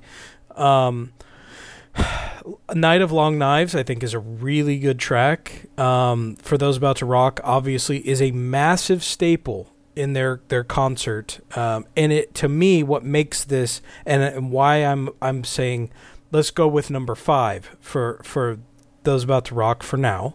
And the reason I'll say this is that canon in the concert is a draw. It will be a draw until they're done. You know that that's something that f- fire. You know, like that every the, everything Mhm. about that that defines AC/DC. So not only is it i- it important on the album, it's really good, but it defines them in their concert show, and and that's that's one thing that that will always be important. And like I said, when I was thinking about this as as you know, how do I rank them? It's not just about the album; it's about the album's impact. And for those about to rock, I think, uh, yeah, I like Razor's Edge better. Better. That's all fine and great. Which one has a bigger impact on the band? For those about to rock, let's be honest. So I'm fine with placing it above the Razor's Edge. That's part of what we do as as a debate is you know decide which one has more merit.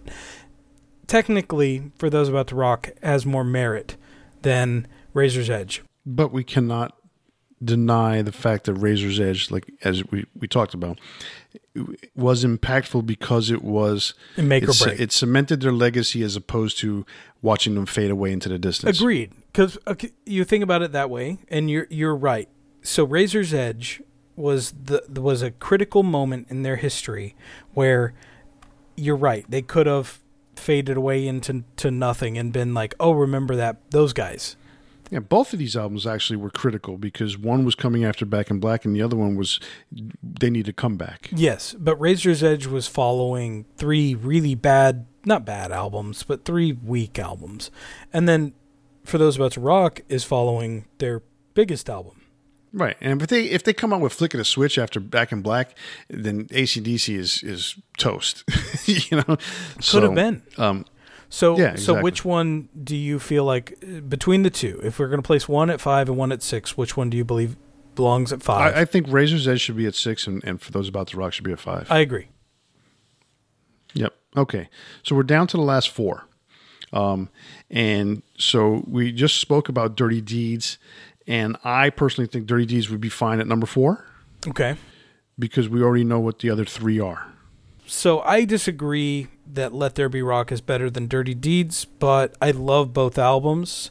So I know you have some strong feelings about Let There Be Rock, you know, placing it at number three. So why don't you talk about Let There Be Rock? Well, okay, so you look at Let There Be Rock, right? And to me, of of the Bon era songs, I consider this to be their best album because it's one of these, except for one song, in my opinion. It's it's a it's a a, a listen through, you know, front to back. The to me, the weakest song on this album is "Crapsody in Blue." Uh, and that's the original Australian version. It's not even on the, the the international version. Yeah. Okay. They took they took Crapsody in Blue off, right, and they threw in Problem for Child. whatever reason Problem Child. Yeah. So it actually makes the the song uh, internationally because we haven't you know uh, internationally we have heard um, Dirty Deeds, but in the United States we haven't. So in the United States, and this is where we're living, and this is where we're talking from. Okay, we have to go with the fact that we've got Problem Child. So to me, front to back, this album is really really good. Go down. If you look at it that way, then "Go Down" is the, to me is the weakest song in the album based on the the American version. Um, and I and I like Go Down. You know, Dog Eat Dog is great. Let There Be Rock, Bad Boy Boogie, Problem Child, Overdose, Hell Ain't a Bad Place to Be, and of course the classic Whole Lot of Rosie. So when you look at it, Dirty Deeds Done Dirt Cheap, you know it. I I look at Dirty Deeds as a very good album, but at the at the same time, I by this time I wasn't aware that Dirty Deeds was out. You know, um, But you're I- aware now. Oh, obviously, I'm aware of it now. What? You know, what is it? But uh, you know, "Dirty Deeds" is a great song itself. Problem, you know, again we hear "Problem Child" again, you know. But it, to me, is there going to be some rocking and ain't no fun waiting around to be a millionaire? And Squealer are are they stronger than and than most of the songs on "Let There Be Rock"? Uh, that's where it is. You know, like Big Balls. It's as cool as Big Balls of a song is in reality, song, structure wise, and all that song, is the song that much better than, let's say, Bad Boy Boogie or Overdose? Well, it depends on your definition of what makes a good song. So, like, Correct. Yeah, it's not it's not a technical masterpiece, but it's great. It's Oh, so it's a fun. masterpiece of double entendre. Oh yeah. Big, okay, Dirty Deeds done dirt cheap. Love at first feel. Big balls. Um, I mean, if it rocker, rocker's great. Problem Child. Um, yeah, I mean, you you kind of got to discount Problem Child in a way because it's on both albums. Um, Right. but yeah, I think okay. side two is So- a weaker version, is a weaker, uh, weaker part of the album. the Ride part, On you know. is great. Oh, Okay? I love Ride On. So I yes, love Ride On. side two is definitely the weaker side. I think side one is the weaker side on Let There Be Rock. That being said, Let There Be Rock outweighs all of that, like the the track itself. But Dog Eat Dog, Go Down, and Bad Boy Boogie, I think are weaker than Overdose, uh, Hell Ain't a Bad Place to Be, and of course Whole Lot of Rosie is is a staple. Um, and Problem Child were ne- kind of negating in a way. And Mhm. Crapsody in Blue, I think, sucks. Like I, oh yeah, I'm glad. song. I'm glad it's not on the the U.S. release. I think it sucks. Um, I hate to say that because I love Bon Scott, but yeah, it sucks. Um, so th- the fact is, to me, these are real close. They are real close. the the The thing that I think is really telling to me, in in a way, is that Dirty Duns, Dirty Deeds Done Dirt Cheap has hit six times platinum in the U.S. That's with all the confusion, with all the bullshit f- surrounding this album, it has gained that back that much popularity. Um, again, that's where the band really started to hit their stride. Yes, Let There Be Rock is fantastic, and they, I can't take anything away from it. If anything, they will probably be on the same level.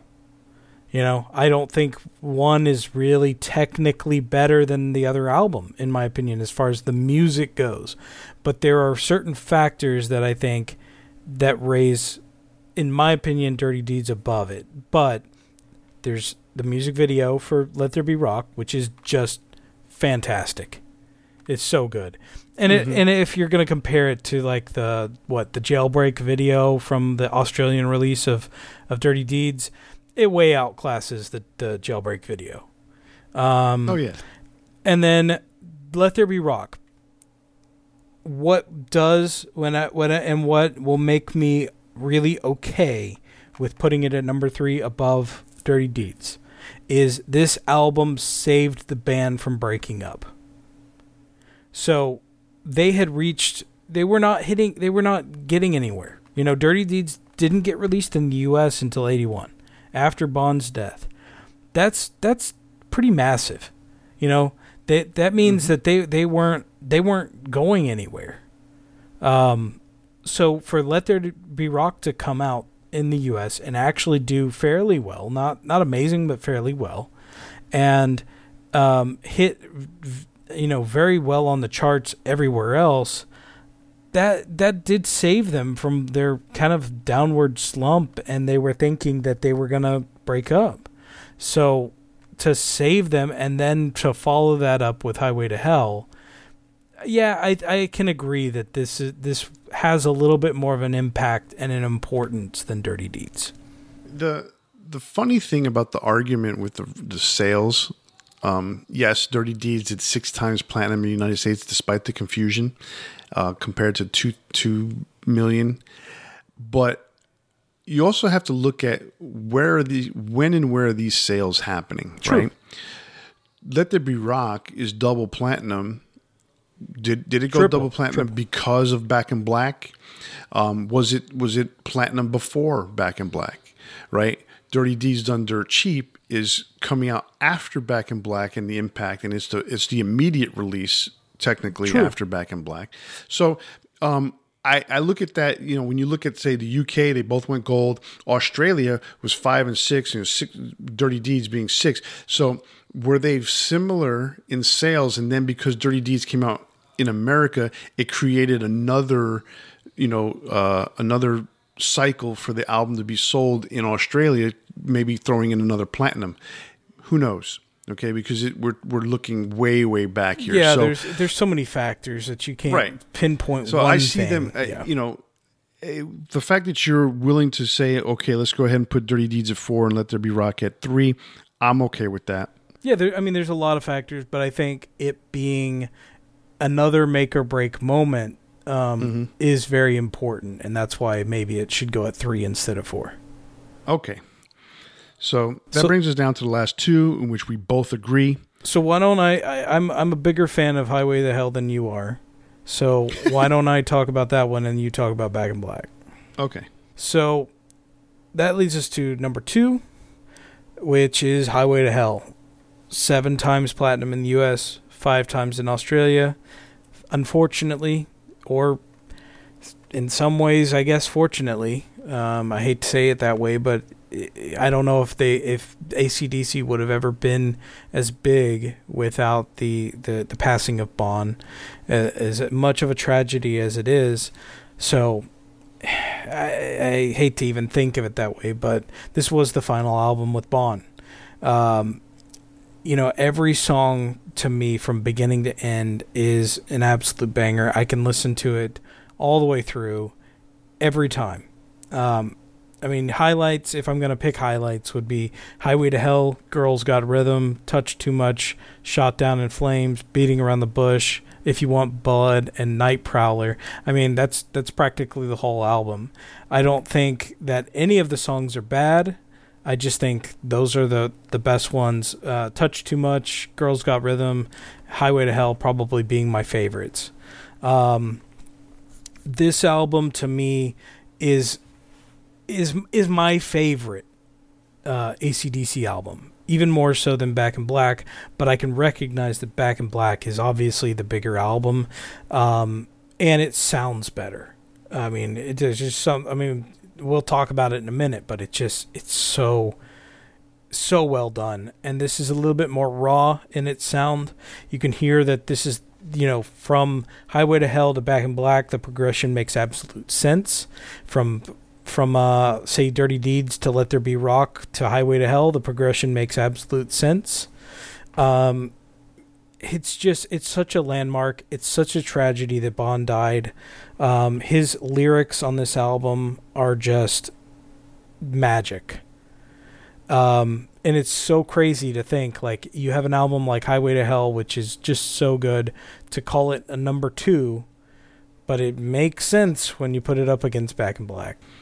You know, there's um, reflecting upon both albums, and I, I've I've said this story before.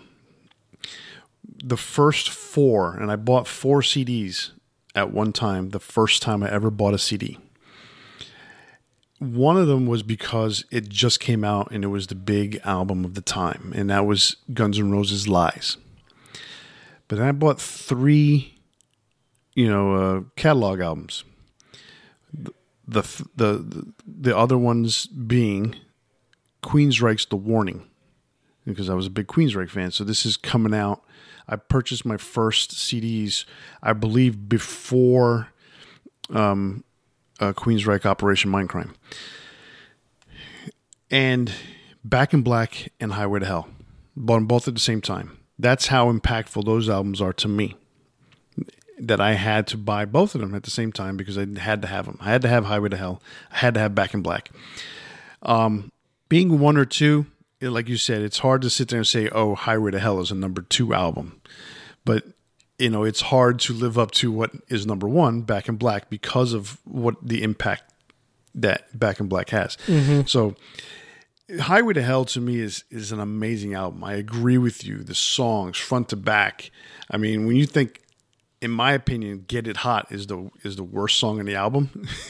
you know, but it's still it, good. It's still fun. Oh, exactly. Yeah. It's a very good song. You know, my favorite song on the album is "Touch Too Much." Touch Too I Much is so good. Um, it's just so it's got such a cool groove to it. You know, Highway to Hell is a classic. It is it is what it is. I mean, you can't deny the the the strength of that song. The the problem um, lies in a lot of times with with these two specific albums is you hear these songs so much that they lose some of the impact. Like you hear if you go to a baseball game, you're gonna hear one of these songs on these albums. You know, right? Yeah, um, exactly you know, and and so I get that aspect of it, but the world is a little different now. I don't know if people listen to radio the same as they used to. Um, I I really don't listen to radio when that when new music comes out. I listen to it, um, and I'll find out if I like something or not. It's just a different world than it used to be. Um, but in- it's a different world. But you know, I was I heard something the other day or reading something, and radio is still very, very, very impactful. Mm. So that that's that's so something to be said about that. That's good. Yeah. So you know, you then you turn around and you say, okay, so the number one album is going to be Back in Black, and, and it's undeniable. You know why? You know, twenty five times platinum in the U.S., twelve times platinum in in Australia. Exactly. So so think about that: twenty five times platinum. That is astronomical. That's oh, over yeah. three times what what Highway to Hell did. It's it's nuts to think about the the amount of people that have purchased this album. um, and some of but, us twice or three times. I mean, hell, I have it. I mean, I, when you buy the box set, uh, uh, was it Bonfire? You get Back in Black. It's true. Um, so, but that that goes under a different kind of category in terms of sales because yeah. it's part of the box set. But again, that's the reason why I have two versions of it. Um, and then when the remastered version came out, oof, that was that was even better sounding. Um, this album, you know, you and I have joked about this before. Let me put my love into you is my, my least favorite song. I love that but song. It, I still know the song yeah. so well because this is an album front to back is a masterpiece. Okay. My favorite AC/DC song of all time is on this album, Shoot to Thrill. Um, to the point, my wife and I were watching something the other day. I can't remember who we were watching. Um, but they used the Hell's Bells bell in the music that, that was being played. I can't remember what we were watching, if it was a concert, if it was something else. But I was in, another, in the other room and all of a sudden I hear the bell and I'm like, that's AC/DC. Why, why is, why is another band playing AC/DC or using it? So they were sampling it in the, you uh, know, as part of the song. It was absolutely undeniable that that was Highway to Hell. I mean, excuse me, excuse me. That that, that was Hell's Bells. So, you know, that that's the impact of hearing that bell because they use it too for uh, who uh, the the closer for the San Diego Padres, Trevor Hoffman, used Hell's Bells. So as soon as the ninth inning came and he was ready to close it, you know, when when they went to commercial, you know, and so the stadium, people inside the stadium, you would hear the first bell, boom, and he's he's he's making his way from the bullpen to the mound. He's playing Hell's Bells, much like how you know Mariano Rivera used Enter Sandman. Trevor Hoffman used Hell's Bells, so it's it's crazy to think about that. Um, well, I mean, this is another album that was a make or break moment for for AC/DC. I mean, they've obviously, a lot of those in their career. They really have. Um, but you think about it, like they, their lead singer and and primary lyricist died. He was he was no longer there. So how do you follow that up? I mean, they they considered breaking up. They considered, you know, calling it quits. Well, you steal his lyric book. This guy that sounds exactly like Bon Scott. No, I'm just kidding. Um, so when I was in high school, there was a there was a, a friend of mine who was talking about AC/DC and, and, and he says, and so Bon dies and they they get this guy that sounds exactly the same. And I was like, what?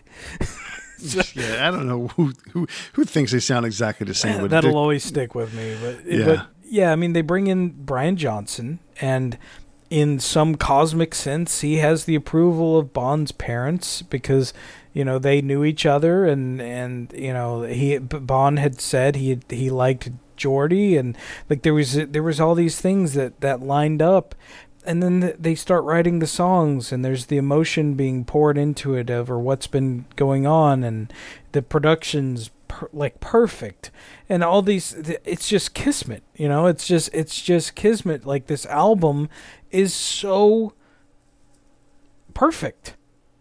It really is. It, it, it is, and and what makes it all that much more insane, if you want to look at it that way, is that Bon died in February of 1980. They hire a new singer, record a new album, and release the album in a period of five months. Mm-hmm. Four months, if you want to look at the fact that they finished recording it, and it took them, it took two months, or excuse me, three months. It it, it took five months overall to release the album, three months to record it, or to to to get to the end of the recording from the time of his death. It's only months. We're not talking years. You know, it, it's months nowadays something somebody dies and it takes a, a couple years just to make sure that everything is settled properly. This was months, and it's amazing to think that they were able to do something like that in such a short period of time. Yep. So, Back in Black to, is, you know, in our opinion, their best album. Well, the most impactful. I mean, you talk about turning points in their career or or you know they they need to do something to you know the the career uh, what was it that you called it? Um, make or break point in their in, in their career. And they had several of these. The one thing that's really cool is each and every time there was a make or break period or make or break point in their career they answered they the rose bell. to the occasion. Yep. They rose to the occasion you know, if they can only think that every album was was make or break. so, well, but I mean, here we people are. said people said after you know, and it's uh, obviously we didn't put it as the highest on our list, but people said like after Brian left and Cliff left and all this stuff, like when when they're finally going to release um, uh, Power Up, you know, oh, they're just doing it because they're, you know, but no, we've got, we ended up putting a power power up at what number ten, so mm-hmm. like obviously, you know, it's that's something to be said when they've got 16 albums. So, you know, it's just it's one of those things. This this band has a way of continuing to do what they love and expressing that and making you feel that love. Yes. Absolutely. So, um, we're at this point here where we've we've ranked these 16 through 1. Is there any changes that you think you want to make to this list where we have it? I mean, I really don't think so. I think we the way we discussed it, everything you know from beginning to end. Um, the only thing that I, you know, maybe question is say Rock or Bust or stiff stiff upper lip. But that being said, I I like the way we have the list. I think it's fine. Okay, I I, I can. I I agree with you in terms of Rock or Bust or stiff upper lip, but you know, to me, it's like sort of like the number one and number two, 15 and 16 at this point, you know, they're so close, it doesn't matter. Yeah. Um, so we'll go ahead and leave it the way it is. Um, why don't you go ahead and read the, the 16 through 1? Why don't you read the worst to first of AC/DC's studio albums? All right. So at number 16, we got Stiff Upper Lip. Number 15, we got Rock or Bust. At 14, Fly on the Wall. At 13, Flick of the Switch. At 12, Blow Up Your Video. At 11, Ballbreaker. At number 10, we got Power Up. At number 9, we got Black Ice. At number 8, High Voltage. At number 7, Powerage. At number 6, The Razor's Edge. At number 5, For Those About to Rock. At number 4, Dirty Deeds. Number 3, Let There Be Rock. Number 2, Highway to Hell. And number 1, Back in Black. I, I can go with that. I like that. So that is our worst to first AC/DC albums. Um, this is probably the first time. Well, this is the first time that we've done something like this. I think we're definitely going to do some more. There are some bands out there, some classic hard rock heavy metal bands that have a extensive catalog. You guys out there know who they are. We are going to try to incorporate some other bands that are not necessarily ones that we talk about all the time that do have an extensive uh, catalog to hopefully you know mix in some other bands that we haven't talked about much. So um, th- I like the list. I don't know, uh, it's it's pretty cool. I mean, I've been a fan of AC/DC's for, for so many years. This is definitely a, a to me a definitive list. I think so. I mean, talking about it and kind of going over the merits of everything, kind of seeing it from somebody else's perspective too is really interesting. That's what I really enjoy about these debates is that you know, you can see it in your eyes, but sometimes it, when you talk about like, oh, this this album impacted me um, because of when it came out and how you know what was going on in my life and things like that. That's always an interesting perspective, and I always like that. Definitely, um, you, you, have to you have to look at those things because there's a lot of those all those things. Every, everything, the impactfulness, the emotion behind it, why this song means something to you. They all have something that, that is the reason why this means something to you, and that's that's absolutely necessary in, in this kind of debate. Yep. All right. Well, that brings us to something we haven't spoke about today, and that is our big four. Um, our big four for this week is a review of this year. Um, we didn't do it last year. Um, I, I, think part of it had to do with just the, the, the craziness of 2020. Um, and um, so, but this year we're going to do it. Um, we are going to do the big four albums of 2021. So we're going to, we have looked at all the albums that came out this year. Um, some of them we've bought, most of them we didn't. so um, we're gonna we're gonna break down what our big four are. And I know you mentioned to me earlier that you have a couple that you want to mention. So why don't you go ahead and go first on this one? Okay. Um, so I'm gonna give my big four. Um, eh, but then I'm also to just mention some al- albums afterwards that I that I really enjoyed as well. I know we don't usually do say honorable mentions, but since this, this is kind of since this is kind of wrapping up the year, I'd like to kind of just address a couple others that I enjoyed. So my number four um, is one that I'm not sure I talked about this year, but one that I've really enjoyed listening to uh, over the last few months, and that's Hannes Grossmann. Um, he was the drummer from Ob- Obscura.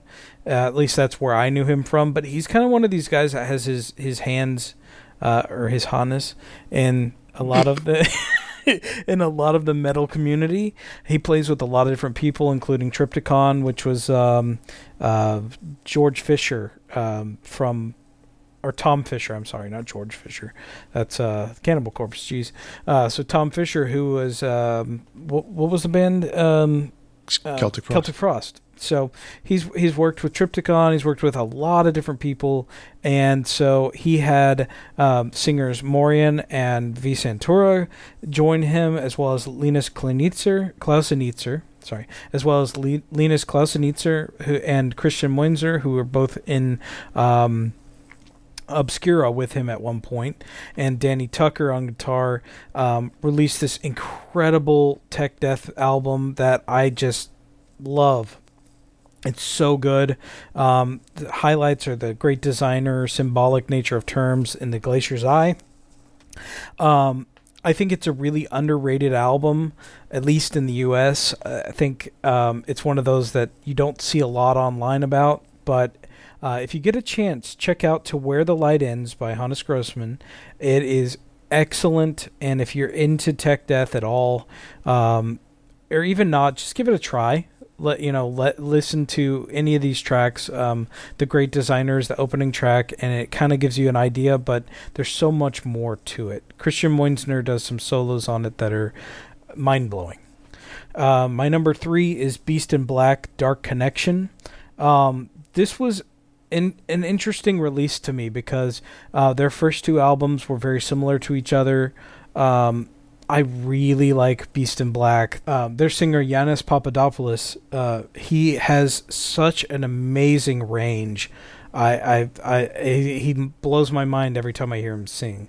Um, so one thing, one thing about this album that I really enjoyed was it took them in kind of a bold new direction where they incorporated more of the uh, techno aspect of their their music, to the point that the album uh, is more based around um, like Blade Runner esque uh, cyberpunk themes than the first two albums, which were more like swords and sorcery and that kind of stuff. Um, they interestingly did a cover of uh, "They Don't Care About Us" by Michael Jackson, which was a lot of fun. Um, there's a music video. If you if you get a chance, check out the music video for Moonlight Rendezvous. It is like watching a Blade Runner esque movie. It is so fun. Um, but Blade Runner is actually the, the first track on the album. You can tell what the the uh, inspiration is. so good. Um, so the next, or my number two is Obscura with Va- a Valediction.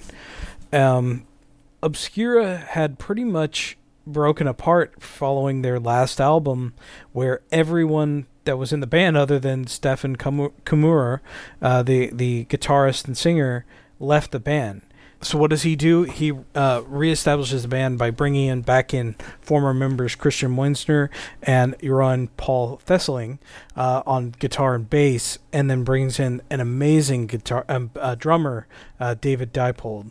So I I was really you know s- not skeptical out first, like when when everybody left, um, but you know, I was a little bit nervous, but as he announced which members were rejoining, I got more and more excited and a lot of the guys, I mean, actually, all the guys that left formed another band called Obsidious, which is a, kind of a spin off, a little bit different take on, you know, what they were doing musically. And I was really pleasantly surprised that I still enjoyed what Obscura is doing more than what I've heard from Obsidious so far. It just really shows me that Stefan is a musical genius, and I'm just very satisfied with what they put out this time. Um, highlights are Forsaken, which has some amazing guitar work, and it brings in a lot of what uh, Christian Muenzner did, did on his solo album or, or, albums, you know, with his guitar work, and adds that into this. So there's there's a lot more. Um, collaboration in the songwriting here, and I I just love it. Solaris, uh, when stars collide, and then if you're looking for a really heavy track, uh, listen to Devoured Usurper. It is so so heavy and so good. And then my number one, we did a full review of it earlier this year, uh, and that was Senjutsu by Iron Maiden. Um, Stratego, The Writing on the Wall, Days of Future Past, The Parchment, Hell on Earth, and I could go on because this is an album I can listen to from beginning to end. Hell on Earth was I could not stop listening to that song on repeat for months. Um, this is my favorite Iron Maiden album in years, and I really truly mean that. I know some people have disagreed and and you know they don't they don't like this era of Iron Maiden. I disagree. I think they've as you know from um, 2000 on they've you know they started really strong and then they kind of were hit or miss for a little bit but then coming out with this album here um, you know even 20 years later since their reunion i'm blown away and i'm so happy that uh, this album came out this year i've i just absolutely loved it and then Well, for Oh, sorry. Go on. I was just going to say, and then for my honorable mentions, um, I just kind of want to mention uh, Bodom After Midnight. They released a a um, EP, uh, Paint the Sky with Blood. It's really good. It's going to be missed by a lot of people because Alexi passed away around this time last year, and it came out, I believe, in April. And it's just it's going to have a, a hard time finding ground to sit on following his his passing. But definitely check out those three songs that they did Accept Too Mean to Die. Absolutely loved it. I don't want to go into too much detail on these, so so we kind of wrap things up. But um, uh, check out the best is yet to come. That is a really awesome track. But the whole album is another one that I can listen to from beginning to end. I I really like it. Uh, KK's Priest came out this year with Sermons of the Sinner.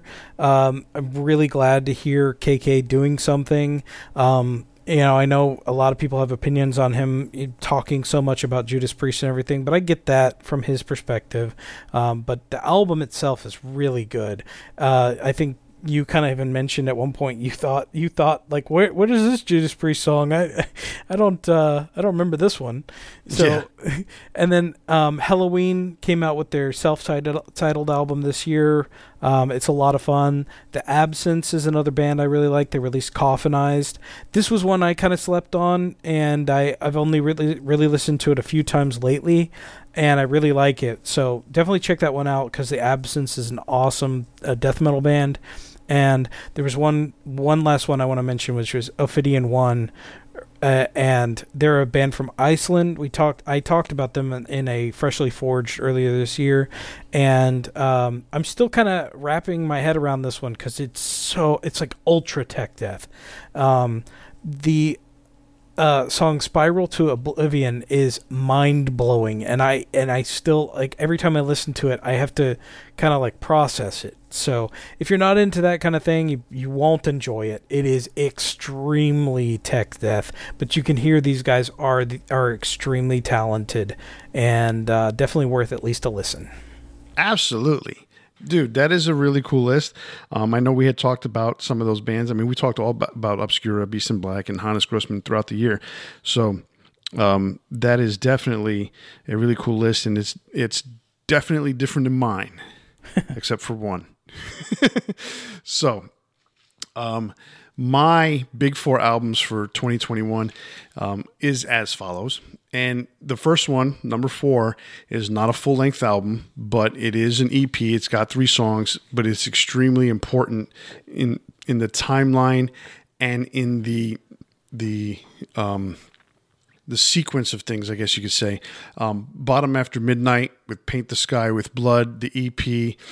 Um, one year ago, Alexi Laiho passed away. It was a shock to the international metal scene, um, and it it was one of those things where you had we had so many high hopes for this album, and when it was finally released, we understand why we had those high hopes. Um, I, you know, you have turned me into a Children of Bodom fan, and I had I had known about them because I had seen them in concert, but it it, it, not, it was not something that really stuck with me until you and I started doing this podcast and became good friends. Um, but you know, we I watched the video and you and I had the same thought was, hey, he shared guitar solos. Yep. and that was really cool. And so um, this the song "Paint the Sky with Blood" is just incredible. Um, I really, really, really enjoy that song. The other two songs in the album are also extremely strong. So um, it's it's uh, it's unfortunate that these are the final works for Alexi, but at the same time, we are fortunate enough to finally have these songs, which were the final works of Alexi, and they came out and they were as good as anything he had done in the past. So that's that's awesome. Uh, number three for me is KK's Priest, The Sermons of the Sinner. It's the f- debut album of former Judas Priest guitarist KK Downing, which also includes former Judas Priest singer Tim Ripper Owens. Um, there are some really good songs on this album. Um, like like uh, Chris mentioned, there's been a couple times where I've you know I've thrown the songs on my playlist and they come up and I'm like, is this a Priest song from? Is this from the the, the stuff from uh, Jugulator? No. Is this off of Painkiller because it sounded like Painkiller? No, it's not. It's the stuff off of KK's Priest, and it's, so it's that good. Um, so it's a very good album. So it's my number three. Number two is Accept's Too Mean to Die. Um, it's the 15th or 16th studio album from the band, um, depending on how you count the first two albums.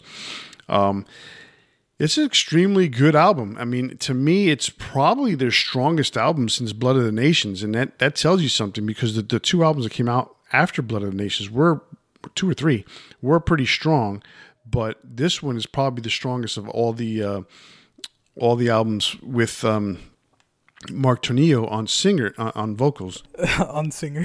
on singer. You So- know, I and to piggyback on that a little bit, I Mm-hmm. kind of like "Too Mean to Die" as time's gone on. I kind of like it better than "Blood to the Nations." So um, it's you know it's questionable. I I I may feel that differently a different day, but I've I've been really enjoying this album. Yeah, and, and I, I enjoy it. And the reason why I say it's it's the best thing since Blood of Nations is because Blood of Nations was so strong. Coming agreed, back yeah. from from basically oblivion, uh, they were nothing. They were they didn't exist really.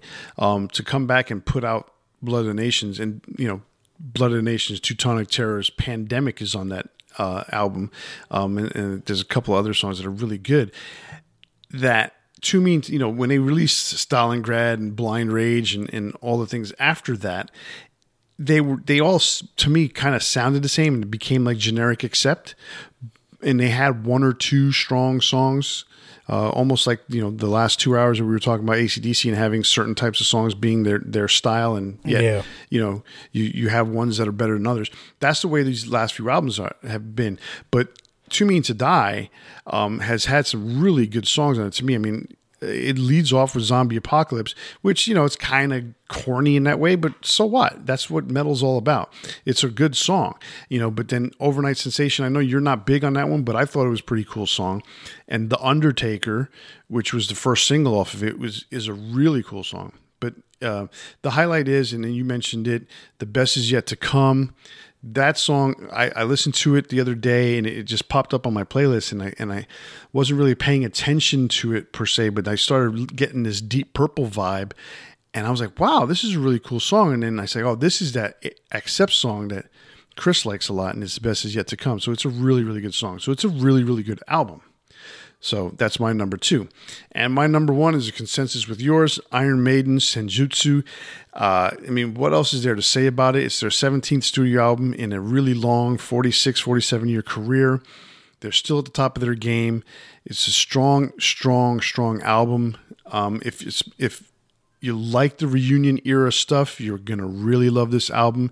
If you're not a fan of the reunion era stuff, you're still to like this album because it's still got some strong stuff on it. You just have to kind of get used to it. And that's all I can say about it because if you're not into the reunion era stuff, you're missing out.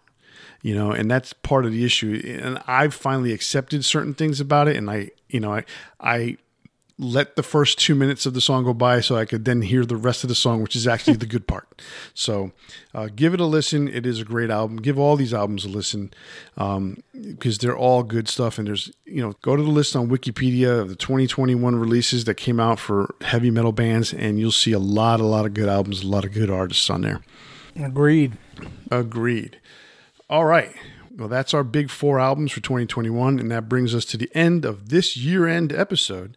So, if you liked what you heard and you want to hear more, you can find us wherever you get your podcasts. So, click that subscribe button and check us out every week. That's right. And if you enjoyed what you heard today, be sure to leave us a message on Facebook at Debating Metal Podcast and on Instagram and Twitter at Debating Metal. On Facebook, it is different. it is Debating Metal Podcast, and again on Instagram at Debating Metal. Uh, be sure to check us out on YouTube and leave us a comment. If you disagree with our list and want to give us your list, send us an email to debatingmetal at gmail.com. And we'll read your list on the next episode. If you use Spotify, be sure to check out our playlist from all our greatest hits episodes, like the one we just recently did for Alter Bridge. And remember to tune in to the next episode where we spark up another exciting metal debate. On behalf of Kenneth and myself, stay safe, always turn it up to 11, and have a happy new year. See ya next year.